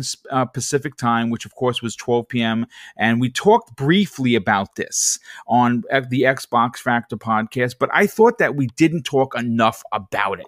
And because I have such an incredible panel, and Joe, you had to step away because you went out and uh, you know you streamed the Square event, I wanted to bring this back into the conversation. Now, we had heard uh, from Paul Thurrott, who is the owner and um, uh, of, of which Brad Sams works for, a friend of the show. And uh, he had reported that there was going to be a Microsoft event. It was originally thought to be on the 23rd, and then they moved it to the 26th.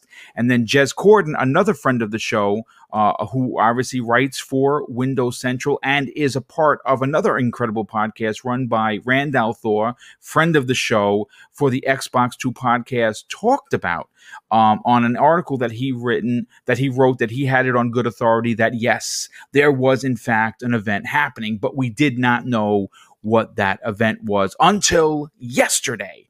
And before I get into the article, I do have to catch up on some of the super chats. I'm going to start with a good and generous friend of the show, Cat Daddy Lurk in the chat. Hey, dude, welcome to the program, brother, and thank you for the outstanding $10 super chat. And he says, top notch showing from Microsoft lately, indeed. And he says, keep up the great work, Boom and Crew. Well, thanks, dude. I certainly appreciate the generosity and, of course, the compliment. And we have Logical Tech drops a very generous $10 super chat and says, VR will always be a little used novelty until the headset is no different than wearing a pair of glasses. Wow, that's that's a great point.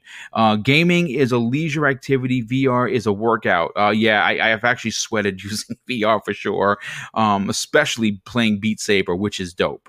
Um, that's why so many people lose interest in it. Yeah, I mean, eh, eh, I think that you're right on. You're onto something with that, but I think the cost does scare people away, especially if you have to invest two, three, four, even five hundred dollars on a headset, controllers, and of course games. Um, he, Logical Tech drops wow an additional five dollars super chat. Thank you for the generosity, dude. He says Microsoft doesn't didn't force Kinect on anyone. They mistook a novelty for a trend when they when the best-selling Xbox 360 game of all time was Kinect Adventures. I actually enjoyed Kinect Adventures. I know I sound like a big old nerd, but that was actually kind of cool, man. Um, the wise old gamer. Hey, dude, welcome to the program, dude. He says this after dropping five dollars in chat. I believe that Microsoft is trying to become more mainstream. Sony has always said gaming is a niche market, so they're becoming more and more specialized. I mean, that's that's an in- uh, interesting and, and very true part. I mean, again, I like what Joe said. Both companies doing their own thing, and that's great for gamers because you know what? Who wants to you know say that that one's following this one and this one is following that one? But let's get back to the Xbox topic. Now, yesterday we had confirmation uh, it launched, uh, it was on Xbox.com. And then, of course, we got an Xbox Wire article that confirmed the March 26th event that's going to be happening uh, in conjunction with Twitch, which I think is a big deal. Uh, more importantly, we know that it's going to be live here in the East Coast at 12 p.m. Eastern Standard Time and 9 a.m. Pacific time, which is of course California time. And I think obviously, you know, I, it, I think they might have posted in the world where it's going to happen. Like if you were in Europe, and you know, it's a five-hour difference. Um, but what we got was some really big information. And uh, according to the article, this is what they had to say.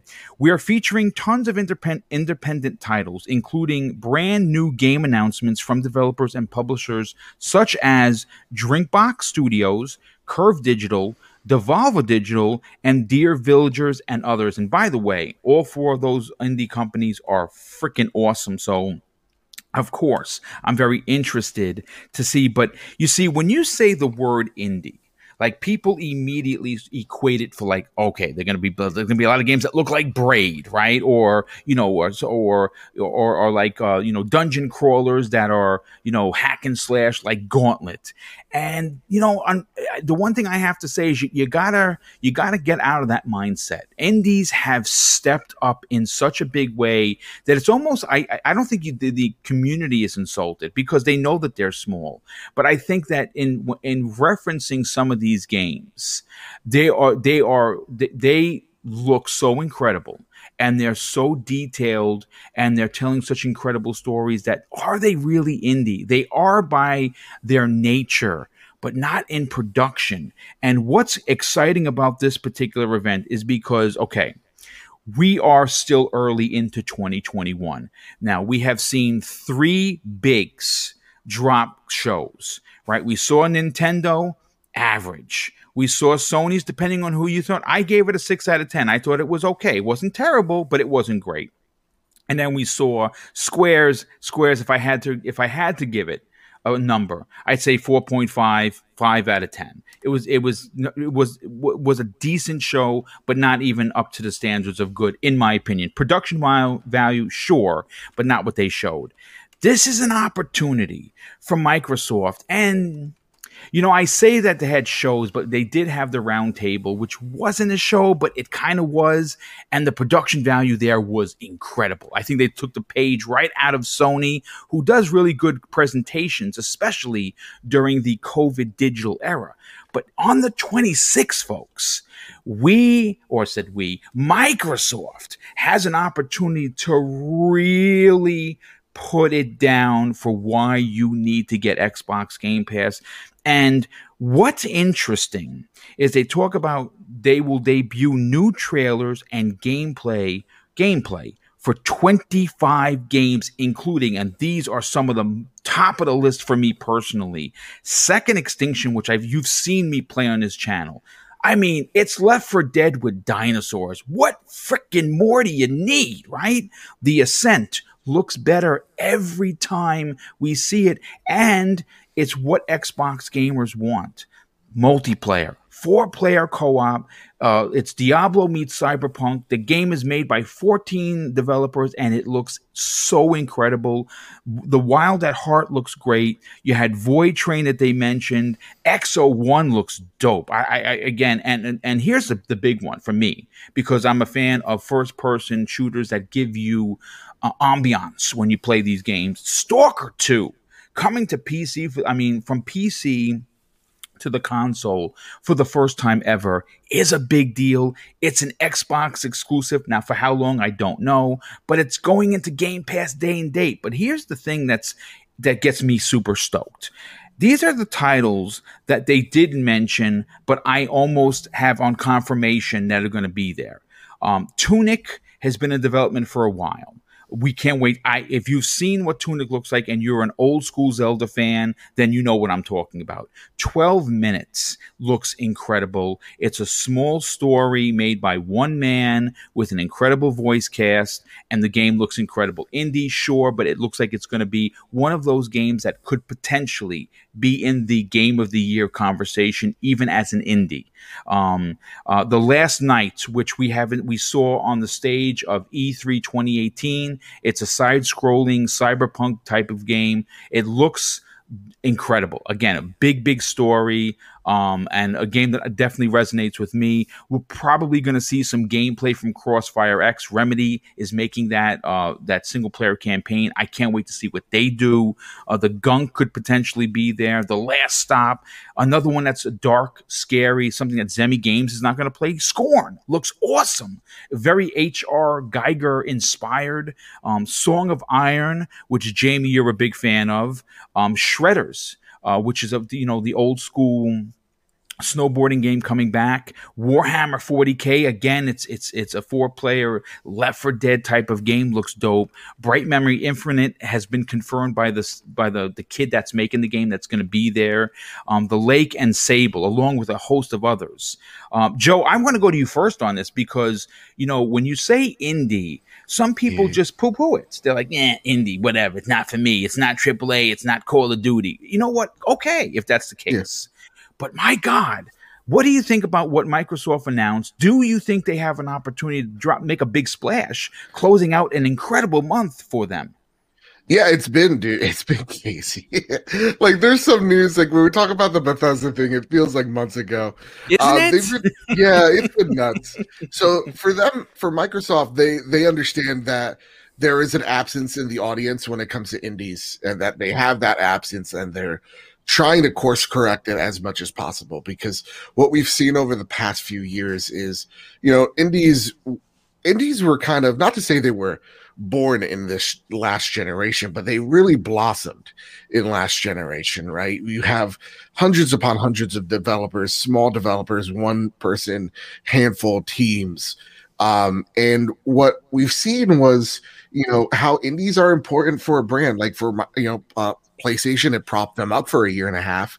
Uh, and if you're Nintendo, that's where a lot of your money is coming from. Nintendo has what it seems like the PC and Nintendo Switch usually count for the majority of indie sales. It's just a massive market for indies. Indies want to be on Nintendo, and what Microsoft wants to change is they want indies on Xbox. And this is a show of not just to the consumers that, hey, look at all these awesome games, but it's also the show the developer of look, this is how much we're going to back your your product. And we can assume that there's going to be dozens of of uh, this will be day and date on Game Pass type of announcements. Um, and that's what they really want. They want, you know, when we talk about like Game Pass filler, eh, I think what they want is indies to kind of be that of like, oh yeah, I beat like I don't know Gears, but oh my god, look at this game. This is weird. Let me try it out. That's what they kind of want. And so I think this is this is a great first step for Microsoft to really go out in front here going, hey, we have indies too here, you know. And at the same exact time, uh really try to make a name for ID at Xbox and really get in front of, of of indies in a big way. So I really like this. The only thought that I have is a hundred games is a lot, and my first initial thought process is don't do mo- like you know it's going to have to be, but like there's going to be a lot of montages, and I'm very curious. Yeah, I was actually just going to say that because they confirmed gameplay for 25 of them, and I think the other 75 are going to be there's going to be a run through like you would see it at an E3. Now, I may they they probably going to break it up into several different spots. Absolutely. They're not going to run through 75 games. I mean, that would take a you know 20 minutes, but yeah, I I, I think that's what's going to happen, Joe. yeah and and and that's what i kind of like not to say fear but that is the thing that i'm kind of i'm thinking and if i'm a indie i'm like would i really waste resources on just trying to get like two seconds of b-roll? I don't know. So i'm very curious to see how this show uh opens up. I'm i'm really curious. Uh i, I like to see i like to see microsoft get get in front of things like this so it's cool You know what? I, I hope that this is uh, not only do I hope it does well for Microsoft, uh, but at the same time, I agree with you. I hope it does well for indie games. And um, I would love to see this kind of a show dedicated to the indie community on a big stage at least twice a year. I, I'd love to see at the beginning and towards the second half of, of, of the year. I think this this we could see a second show if this does well for Microsoft. Again, they teamed up with Twitch. Oh, yeah. So I, I yeah, so I, I'm I'm right there with you. I agree for sure.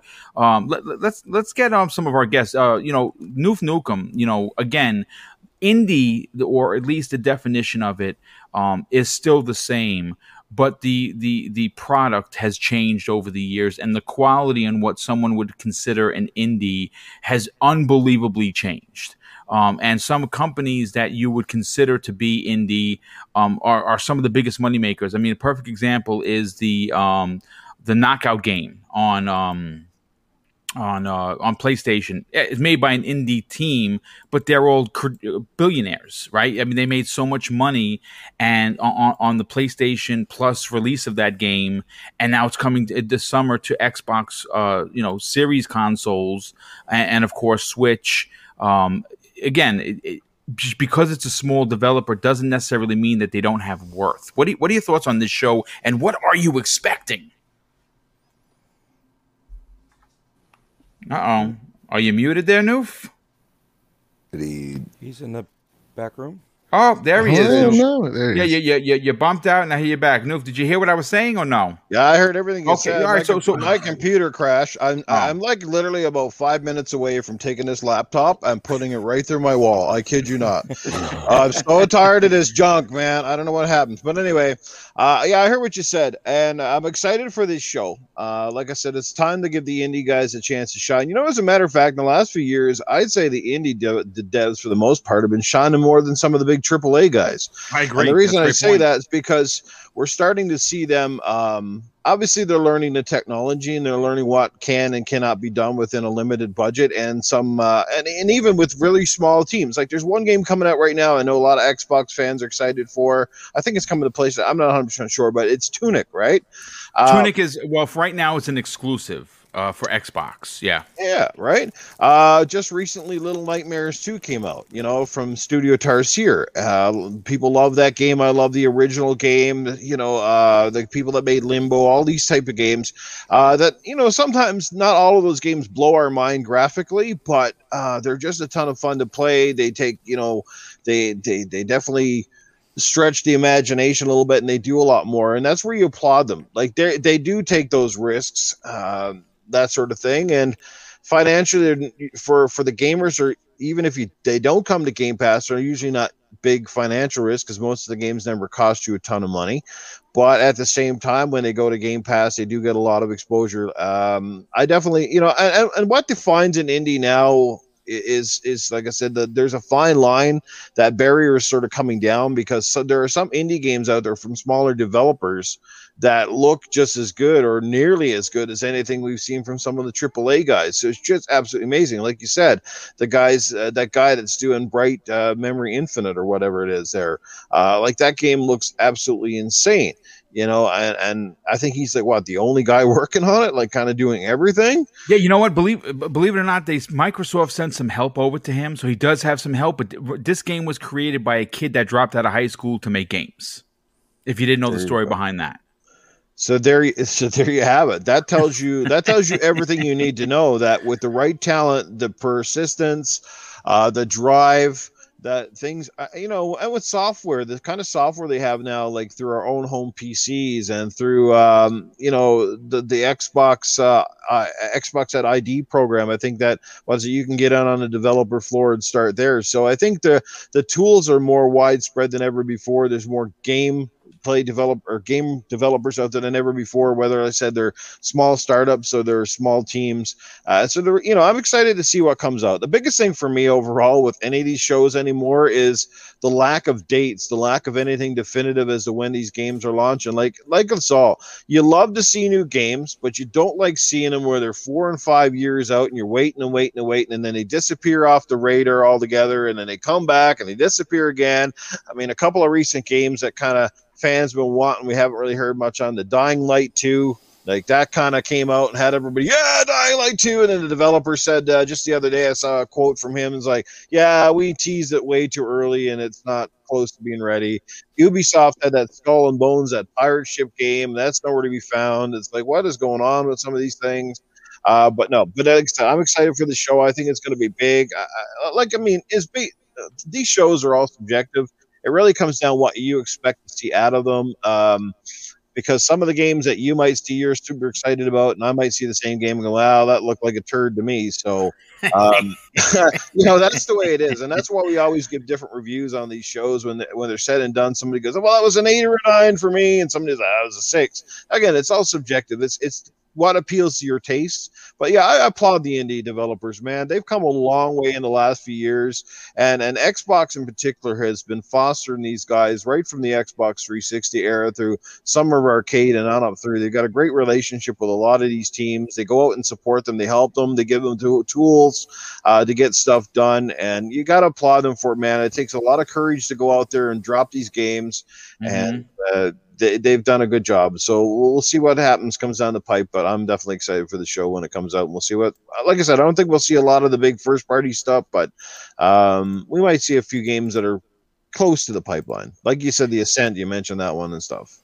I, I think what you get uh, with the 25 games that they're going to show gameplay for. Now we might have seen some of these games. I think that we do get release dates, or you know, or you know, they'll say fall, you know, for Stalker 2, for instance, or you know, uh, you know, I, I think we're going to get. As a matter of fact, I would even dare say that we're going to get some dates, but we may even get some in Game Pass right now meaning that as the show was going on, they're dropping some of these into Game Pass, which would be pretty dope.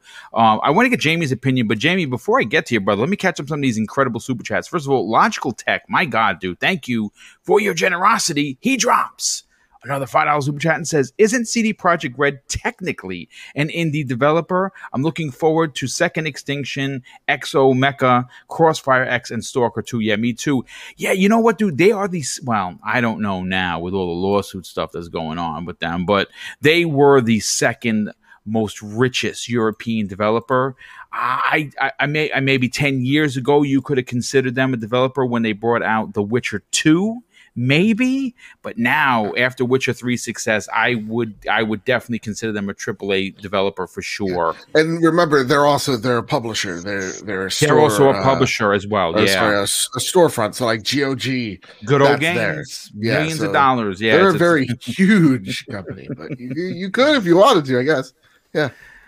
All right. Well, let me okay. Let me continue with. Thank you for the uh, for the super chat, brother, and thank you for the question. Let me just catch up. This chat is flying by. We have uh, King One Supreme. Hey, King, welcome to the program. He says this after dropping a two dollars super chat. Got into Dirt Five thanks to Game Pass. Hashtag the Book of X, dude. Listen, I know I do a lot of uh, Dirt gameplay on this channel. People probably bored as hell but I have to tell you, it's one of my favorite games of 2020. Like it is you see the video. I mean, yeah, and this is not running at you know 60 frames, you know, like you would be. Uh, it's running probably 30 frames on YouTube, and it still looks damn good. You you got to play it on the X. It just it's so much fun. I mean, I I would even dare say that I've I've enjoyed it more than Forza Horizon 4. And I know I'm going to get booed in the chat for that, but that's how much fun I've had with it.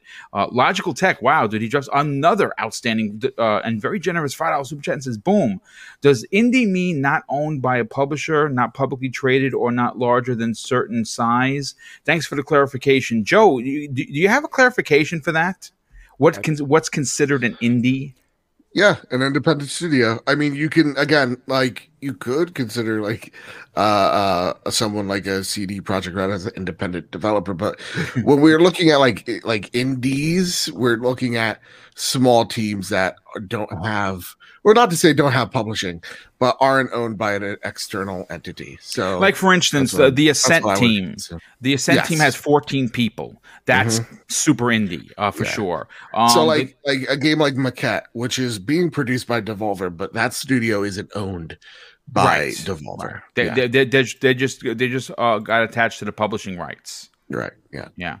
All right. so thank you, thank you so much for that, uh, Michael Kulik. Wow, Michael, welcome to the program. He drops an outstanding five dollars super chat. Hearing Jez's comments on Rand al Thor's latest video regarding big third party exclusive projects has me hyped. Well, if you're hyped, Michael, uh, I have already, and this is how hyped I am. I have already written Monday's prime time gaming, and that is the lead topic. That's right. We're going to be talking about the impact of Jade Raymond making an exclusive IP for uh, for Sony. And I think that's a big deal for Sony. I think it's even a bigger deal for Jade Raymond. I think she is a powerhouse in the industry, and I'm so glad that she wasn't tainted or you know or, or or disgusted with what happened at Stadia. She's a talent. I cannot wait to see what she brings to the table. And uh, yeah, that's one of the lead topics, as well as yes, that particular interview. Well, not really an interview. It was during the Xbox Two podcast. Jez Corden, my God, that guy talks about making news. Him and Rand al Thor knocked it out of the park. That's the last one that I think it was last week's uh, or might even been this week's. Uh, but check definitely check that out for sure.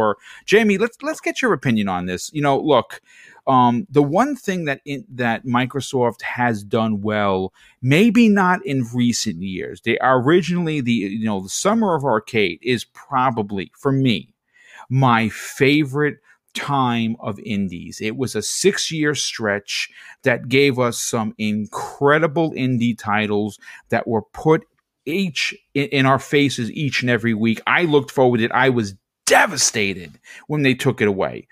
But this particular indie showcase, we're going to see 25 games, 25 trailers, gameplay trailers. That's dope. And there's going to be over 100 indies where we're going to see, like Joe said in a montage, for you, knowing that most of these ID at Xbox titles are going into Game Pass and that they're getting their own show to stretch their wings.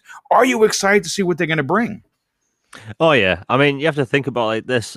Most people, and uh, well, everyone, 90% of the games we play are made by third party, you know?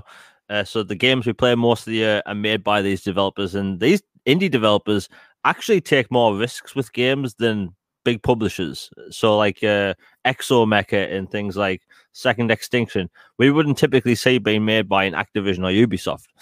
Uh, so I'm looking forward to things like that. Uh, things like uh, the Ascent. Cannot wait for the Ascent. Uh, 12 minutes, which is starring Willem Dafoe, Daisy Yes. Ridley, and uh, James McAvoy. Awesome, cast. Unbelievable voice cast, dude. And that's an indie, dude. That's bananas. Yeah, and just all these cool, interesting games we wouldn't see elsewhere. And you know, uh, thinking back to the 360 gen, like the indie boom happened because of the 360. And like, remember when Super Meat Boy, Boy released? That just changed everything. Mhm. Yeah. Um, it was a good time, but I, I, I like the fact that uh, Microsoft getting these indies on board to, talk about games that's going to be on the platform. I think it's going to be a bunch of developers showing next gen versions as well, because you know at the minute, if you go to the store on either platform, there isn't a lot of next generation games out. Not really. Uh, so I think we're going to see an emphasis on next gen. You know, things like uh, Second Extinction, Stalker Two. Stalker Two is going to be huge because that is only uh, Xbox Series X and S as well as Windows. Uh, that's my number one most anticipated game for next week. But uh, I mean, the Yeah, I- trailer looked incredible, Jamie. It, I mean, it it gave incredible vibes of the. Um, I always forget that Russian game with the uh, the first person shooter when the where the world ended. Oh, Um, Metro. Metro, dang, Mike, thank you, Joe. Yeah, it gave me Metro vibes, but my God, that game looks incredible. Yeah, and like the the first game was huge in Europe, like absolutely massive, and I never thought we would see a sequel on console, and better yet, Game Pass. Uh, you know, and I, I've I always say people like whenever indies get brought up, I refer to these games as uh Game Pass fodder or filler, and like I don't really say it like that. Like I don't want just like you know these AAA games that are just the same thing over and over again in Game Pass. Like I like variety, otherwise gaming's just boring. Um, but yeah, I- I'm looking forward to it. Uh, again, Stalker is going to be probably the highlight of the show, showing next gen stuff. Yeah, I, I, I like what you said there too, because I'm sorry. I, I- No, it's okay, just, just because I, I, yeah, you often see indies push AAA games into doing different things, and I think one game that we're going to see a lot of that from is a game like Hades, where you know they were able to tell an amazing story with a rich cast in a roguelike, and you don't see that often. And so, yeah, like 110%, And these are the things that are pushing you know, the industry forward. That's such a terrific point. Yeah, and that's a great point, Joe. Again, again, uh, knocking it out of the park. You missed yesterday, uh, and you missed the beginning of the show, and you're back in full fledged gear. Uh, thanks for joining us, dude. For, uh, we have a super chat coming in from Arn Comparo. Drops a very generous one dollar super chat. Arn, welcome here. And speaking of Arn, Arnold, our own Arnold, I flew him in this morning. The chopper landed. He's here. Arn, listen. I know that you have a lot of money, so you don't you don't have to worry about you know you know bargain basement you know indie titles. But I'm interested to know what you think Microsoft is doing, bringing up these smaller indie developers and giving them the spotlight. What what how how can you equate this to your career when you were considered an indie? Well, I think it's great. You know, they bring up the smaller guys. You have to let them shine. I mean, of course, if there was, we never let the small guys shine. I mean, little guys like Sylvester Stallone would have never had a career. You know, So that's what you got to do. Every once in a while, you never know when that small guy is going to come up there and surprise you. They got the guys like Kevin Hart. He's a little twerp, but look, he, he's got the shine, and of course, he shines under with the Rock when he comes out there for Jumanji and all of those movies. So you know, everybody needs to shine, whether you're big or small, you're fat, you're tall. It doesn't matter. You just get out there and do it. You got to put yourself out there. It's all about your talent. It's all about your drive. It's not about you know. Uh, about the rest of it, but it always helps. The only time that small is really bad in this world is when you have small bank account because you really can't get a whole lot of things done. You got no money to buy games. If you got five dollars in your pocket, what are you going to out there and buy? You're going to buy a shirt for your character in a game you can't afford. I mean, what are you going to do? So give the Indians a chance to shine. Let them get on the big stage, show what they can do. Sometimes it's that game that looks like it's absolutely, absolutely terrible, and then you get there and you play like for 15 minutes. You hooked, you're addicted, and you can't wait to go. I remember the one back on the Xbox, what Geometry Wars. That game looked absolutely terrible, but it was so much fun. You just had to move your little sticks back and forth. You didn't even have complex buttons, but I died over and over, and I wanted to get the higher score. So let them do it. Nice, nice. Well, no, you know, thank you for being here, brother. Definitely When appreciate it. it. When, when should they do it? You think, Arnold? Do what? Do it now? Do you think? Go for it now. What's the point in waiting? I'm getting older. I'm almost 70 years old. I mean, come on, let's do it. Like, stop waiting. I, that's the one thing about this game industry. I hate it. Everything now you wait and you wait and you wait like five and six years for a lot of these games, these big ones. At least, at least a good thing for the indies in between, because a lot of us would get old. We'd be waiting forever. Like, when is the next Grand Theft Auto coming out here? Like, swear to God, dude, what's taking it so long? The last one launched in 2013. I mean, I'm going to be making Terminator 40 by the time this game comes out. Come on, get out there. Come on. These guys need to get to the chopper and get to the development studio. COVID, it's time for you guys to leave. Let's go and get it done. Yeah, well, thank you so much for, of course, the enlightenment and Noof Nukem. Let's bring Noof into the conversation. Noof, listen, you know, one we, we know that you know you still are holding strong with your belief in uh, Game Pass is not for you, and and that's dude. Listen, you can't argue that. That is your opinion. That's the way you want to run it. But for you, as someone that is going to actually buy the games. Like you're going to personally Yep. drop coin down because a game is going to interest you or it's not. Some of the games that are considered quote unquote indie are seem to be worthy of your uh, of your coin. More importantly, like a Stalker 2 looks incredible. It's going to tell an incredible story. First time on console. How big do you think this show is going to be for these indies on the 26th? Um, well, I think I, I think I've already had a chance to answer that, didn't I, guys? Um, you know what? If you did, I actually forgot. Sorry about that, brother. I, I didn't know. I did not realize I went to you first. Okay, so listen. Yeah, you know I'll, what? let your other guest speak, but I'm not trying to jump in or, or trying to be rude there. But I think I think you started with me on this one. I think. You know what? Maybe, maybe you know what? I, I thought I started with Joe, but that's okay. No big deal. We'll, we'll, we'll come back around to you. You know, I'm getting old, folks. Uh, Chr- Christy Baum, let, us get your opinion on this. As someone that has been banging the Game Pass drum uh, for a lot of reasons. Uh, one, of course, its value. There's just no denying that the over 370 games that they currently have in there is an impressive list to say the least. But one of the things that they do very well is they don't sneak stuff in there. They make announcements. They go out of their way, whether it be on social media, through Twitter, through Facebook.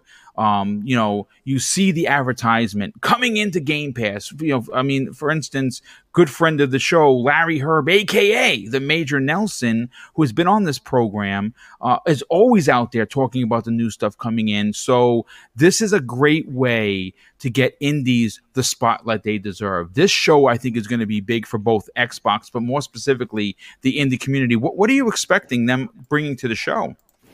Well, first of all, I just want to say I saw 100 games and I said, How in God's name am I going to be able to play half of these?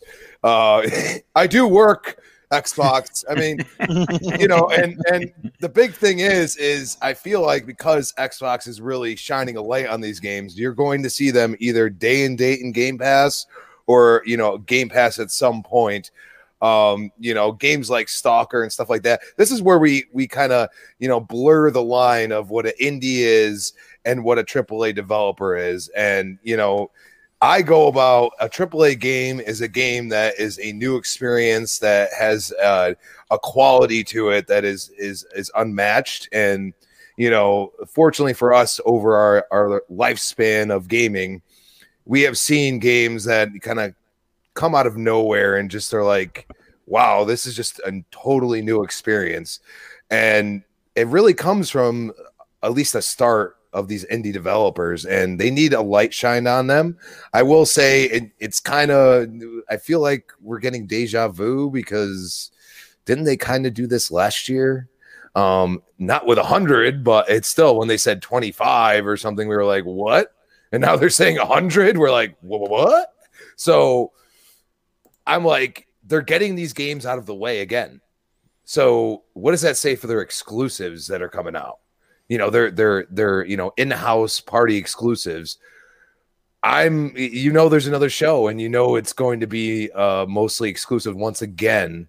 Um games that you will never see on another platform or at least the other platforms, the two, Nintendo and PlayStation. So for them to get this out of the way now um, also says what games are coming out this year and what are we going to see new because they they said there's going to be new announcements. So yeah, mm-hmm. you know, like uh, what game is going to be like, you know, when we saw Stalker 2 or The Ascent or, or something like that, you know, it almost feels like a, a year, like four years ago, it feels like almost. And, you know, we're finally going to get those games. We need to see dates and we need to see gameplay.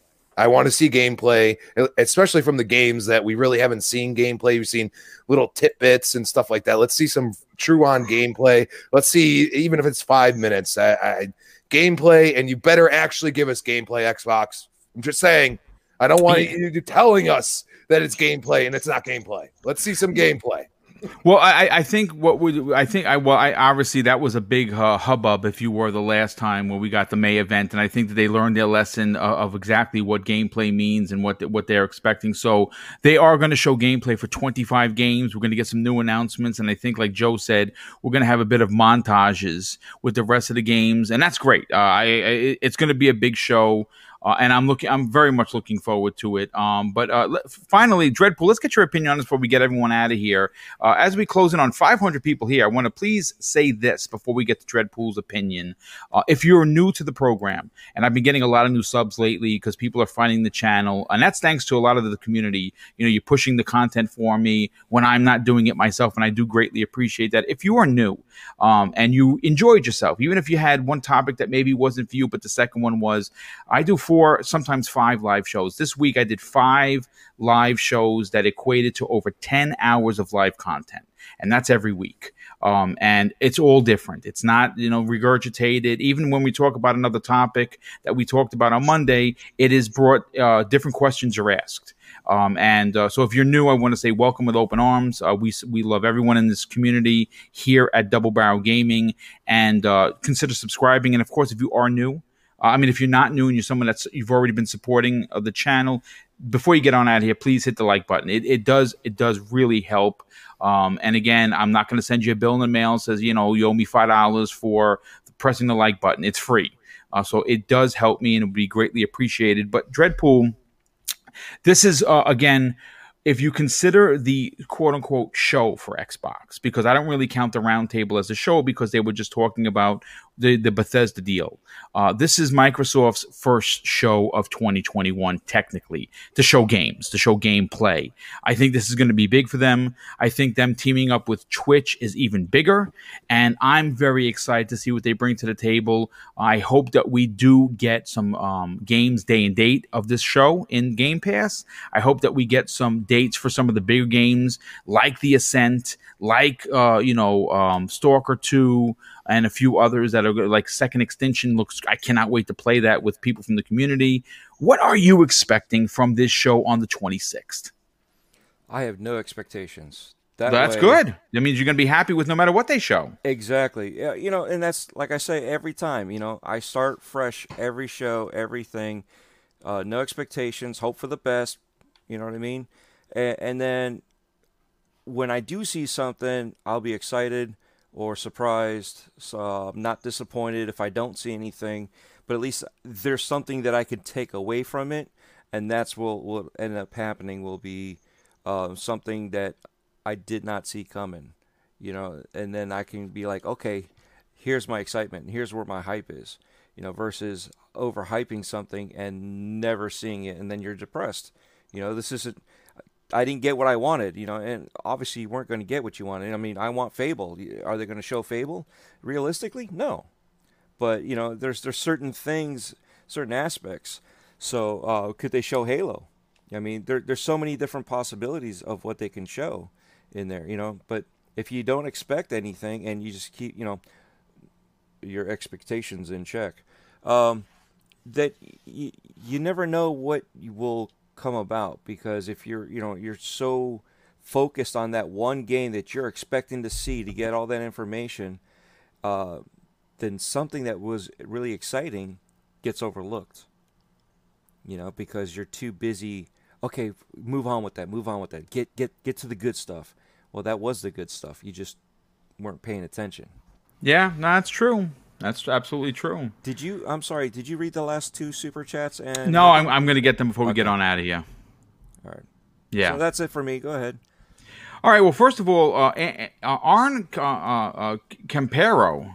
Uh, uh, well, dude, first of all, thanks so much for being here, Arn. Definitely thank you for the super chat. But he has become a channel member. Thank you so much for that. Definitely appreciate that.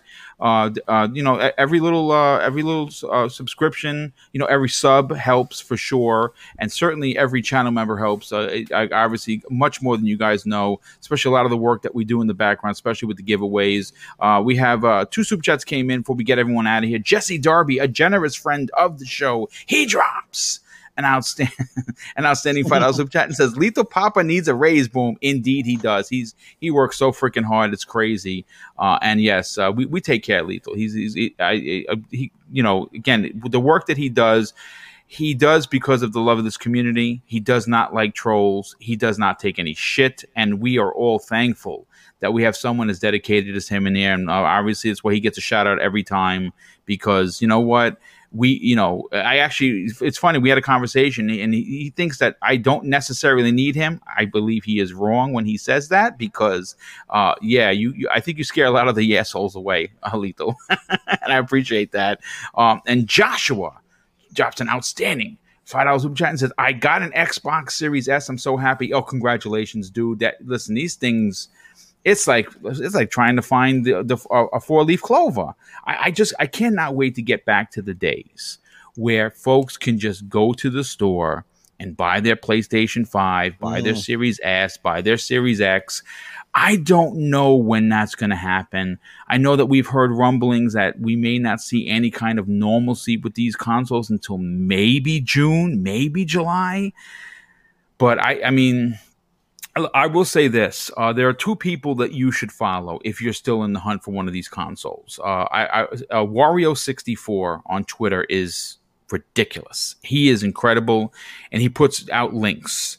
And D Batch, um, of course, of, of RDX fame. Not only is he a technical wizard, not not you know, guys, Mr. PC himself, but he's been doing, he's been helping a lot of people. Every time he sees, uh, you know, where it's available, he's been putting it out onto onto his Twitter. So yeah, it's at Wario64. That's one for sure. Keep alerts on, keep the bell on, and D Batch. Head over there, and it's D underscore Batch on Twitter. Follow him also. He's been helping up a lot of people uh, with in regards to uh, these when these consoles and when they come in, they go literally right out.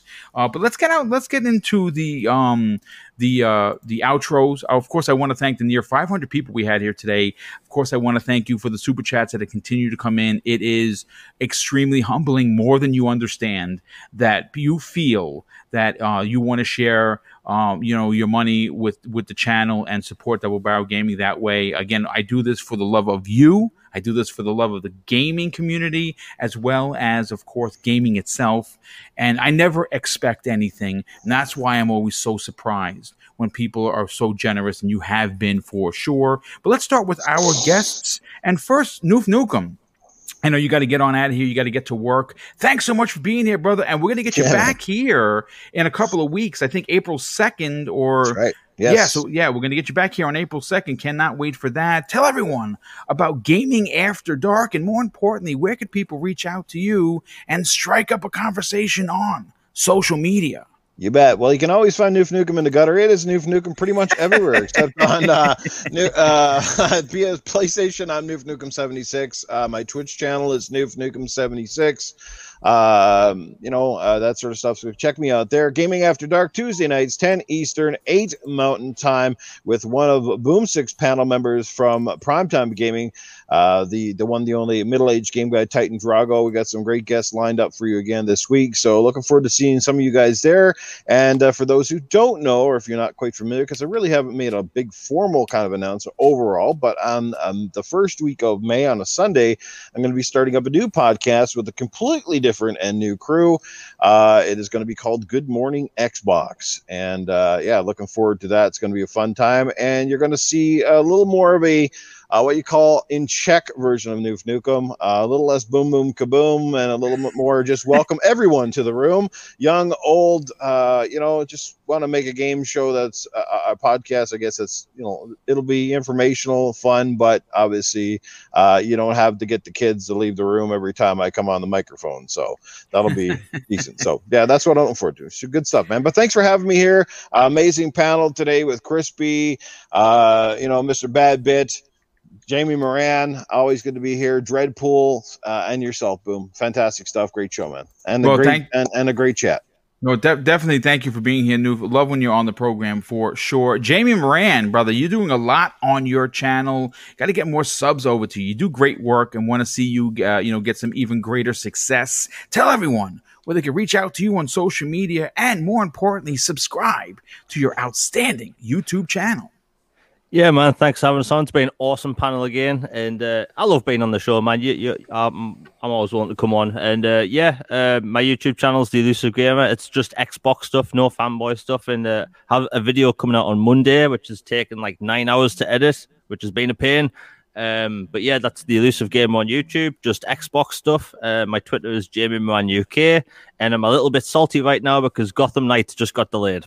Uh, you know what? That was one of the games they were talking about. I, am not surprised. Uh, it's a big Batman co-op game where co-op mm-hmm. is heavily involved. That that doesn't surprise me with COVID. I, I think that we're going to see a lot of the big games potentially move into 2022, the same way we saw games move from 2020 to 2021. Yeah. Bummer, dude. I, yeah. Jamie, I was right there with you, dude. I was so fucking amped for this game because I was like, no way, this one's getting delayed. They delayed Harry Potter, so this one's gonna come out this holiday, and you know, and there you go, Bruins. And you know what? Speaking of which, Joe, welcome. First of all, thanks so much for joining us. I'm yeah. really glad that you're feeling better. You definitely uh, came in on a perfect timing when we're talking about the PlayStation VR, and of course, you added some great insight to the indie scene for what's going on at Microsoft. Tell everyone about the trophy room that you do with your best friend Kyle each and every week, and more importantly, where could people subscribe to your YouTube channel? All right, let's see. Let's see if I could do this with a migraine. Let's let's go. So you can find me over on the Trophy Room, a PlayStation show over on YouTube. Uh, you can find the podcast at PlayStation Podcast. This week, we're joined by Kevin Diaz of PlayStation Source. A fantastic little conversations that we had about Jade Raymond uh, joining uh, or, or creating an independent studio and having a new PlayStation IP, what that means for PlayStation, yada, yada, yada. Y'all know the drill. And of course, like when always, when we put out a podcast, uh, there has to be Sony news immediately afterwards. so next week, That's you can check curse, us brother. out. That is it's, your curse to bear. Yeah. You know, Sony just needs to go, here's a goddamn day. This is how day we're putting out all the news. All right. Anyway, Shuei Yoshio follows us on Twitter. You should too over at PS Trophy Room on Twitter. You can find the show also on your podcast feeds. How many times I get it? Hey, thank you for putting this on Spotify. Thank you for putting this on Apple Podcasts. That's where the main show is, BB. So make sure you follow the trophy room there. And just like Jamie, it's no fanboy stuff. We love we love all of the consoles, man. Gaming's great when everybody games, you know. So yeah, there you go. That's all. Well, thanks so much for being here, brother, and definitely take care of that migraine for sure. Uh, next up, Crispy Bomb, brother. You know, obviously, you are our resident chainsaw toting uh, fan of Gears of War. You play a lot of online, do a lot of uh, community stuff on, uh, you know, Xbox Live. Tell everyone what are the shows you on, and more importantly, where can people reach out to you on social media? Oh, always a pleasure, gentlemen. And the chat was fire as usual, getting up with the coffee, ready to roll. So, yeah, at Crispy Bomb on Twitter, Crispy Bomb 28, Xbox Live. You can find me on Retro Renegades Tuesday night, 7 p.m. You can find me on the next podcast, 8 p.m. Thursdays, and Breakfast with Boom, 10 a.m. Fridays. Well, thank you so much for being here, brother. And we can't wait to hear what they're doing over on the next podcast. That's also another big pro Xbox channel if you're looking for it for sure. Last and in no way least, uh, Dreadpool. First of all, thanks so much for joining us, brother. Glad that you were, uh, you know, you're feeling good. Tell everyone about what you got going on on your channel, which of course is something everyone needs to tune in. It's called Breaking Bread with Dread. And more importantly, what else you got going on and where could people reach out to you on social media and strike up a conversation. Oh, always. First and foremost, thank you all for showing up today. It was a pleasure seeing everybody in the chat, having a good time. Uh, again, thank you, Elusive, Ga- uh, Elusive Gamer. Um, who was the other one? Noof. No. I, I always talk to Noof, so it's like I, I never think of him as a guest half the time when, you know. So it, it's, yeah. Thanks, Noof, for showing up too. That's because So they all- call me the closet camper. That's all it is. Yeah. so, but you know, when you hang out with with with everybody, it, you don't even think that sometimes they're a guest. You just like, oh yeah, you know, who who who else was what? So, but anyway, enough with the jokes. Uh, great. Uh, I'm glad to see that Joe's uh, feeling better. Um, yeah, you never know with uh, Thank you, man. Thank you. That with means a that lot. stuff. You know, it's just so much Yeah. stuff going on with that. Yeah, you know what it is? Uh, real talk, just for everybody, a little PSA. If you've had Rona in the last 90 days, uh, you're going to have a stronger reaction to the meds. So that's what it is. Just a bit of a stronger Yeah. reaction. Yeah. Exactly. It's just for whatever reason, it just it, it's a weird thing. But hey, I'm glad you're feeling better. So obviously, I'm glad to ha- uh, see Crispy. Obviously, Boom. You know, yada yada yada. Everything is a great day. This is going to be a great weekend. I hope everybody has a great weekend. You can find me on Twitter at Dreadpool. Uh, the O's are actually zeros. YouTube gamertag is Dreadpool, all letters, all caps. And then Breaking Bread with Dread. I am trying to work with with with the past um, TikTok person uh, with, with gaining some other TikTok people to interview. I am also looking at another person that I found out was in the area, so I'm I'm gonna try to work something with that person if I can get a hold of him. So we'll see what happens. Can't promise anything. Uh, but every week you can find me on Gaming Beyond the Box Wednesday nights at 8 p.m. Uh, Eastern, and then right here Friday mornings 10 a.m. Either I'm already awake or On your way to being awake. exactly waking up, right? So um, I got to tell you guys something, right? Uh, you guys know that I I um, I do the four guys with quarters interviews with clowns and Mav and all them. yes. Did you guys know who I got to interview yesterday with the guys? I Yeah, that was that was pretty dope, dude. Tell, tell everyone about fucking that, brother. cool, yeah, dude. that that's Steve freaking That's- Downes, the Yes. voice of Master Chief. I would not be able to do that. I would be freaking the fuck out. I was fangirling. I was fangirling there, Yeah. right? I was just like, I, I, I, I, Yeah, I'm like, it was, uh, you know, I, it was great to meet you. That, uh, like, actually, I saw you. I didn't meet you, so we, you know what I mean? But after that, I kind of relaxed a little bit. I got him laughing a couple times, so that was great. It was just nice information. There's a, a few little things that kind of confirmed that was out there, but it, it, you just have to read into it. Mhm. Yeah. So um, you know, and then and, then make your own decisions because you know I even asked him just wink if if I'm right about this, and he, he he held his eyelids open. He's like, I'm not winking. So I don't know if that means something that he you know he's like, I'm not going to accidentally do something that is going to give it away.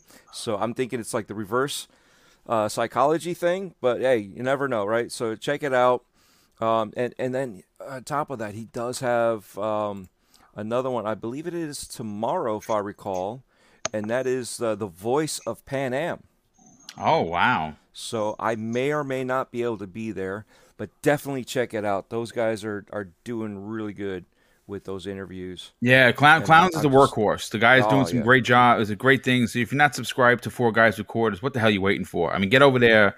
Tell him Boomstick sent you. He's doing big work, uh, and and the people he's been using, like Dreadpool, like Mav, like Pong Soul, and several others, just really, really have been incredible. So go definitely check out Four Guys with Quarters on YouTube. And uh, folks, listen, uh, this has been a great week uh, for gaming. It's been a great week, even better week for Xbox gamers. Uh, and again, Sony had a couple of big message, you know, big, you know, big announcements. Obviously, the PlayStation VR talk, and then we saw the Jade Raymond talk. We're going to be talking about her new studio Haven uh, this Monday on Primetime Gaming, as well as the uh, some some big big talk from Jez Corden regarding what he has seen, what he knows, and a couple of big quotes from Phil Spencer regarding some third party bangers that are going to be exclusive to Xbox, uh, or whether they are exclusive, you know, permanently or timed, is going to be a big part of the conversation. But listen, have a great weekend. Be safe. Be smart. Wear a mask. Don't take chances. And more importantly, I want to close out the show with something that's important to me. Hopefully, one day it'll be important to you. And it's something that my dad taught us. And I think now, more than ever, we need more of this. And he said, Son, treat others how you want to be treated. And also, it doesn't cost anything to be nice. You live by those rules, and I can guarantee you, you're going to have an awesome day. So take care, everyone. We'll see you next week on the newest episode of Breakfast with Boom.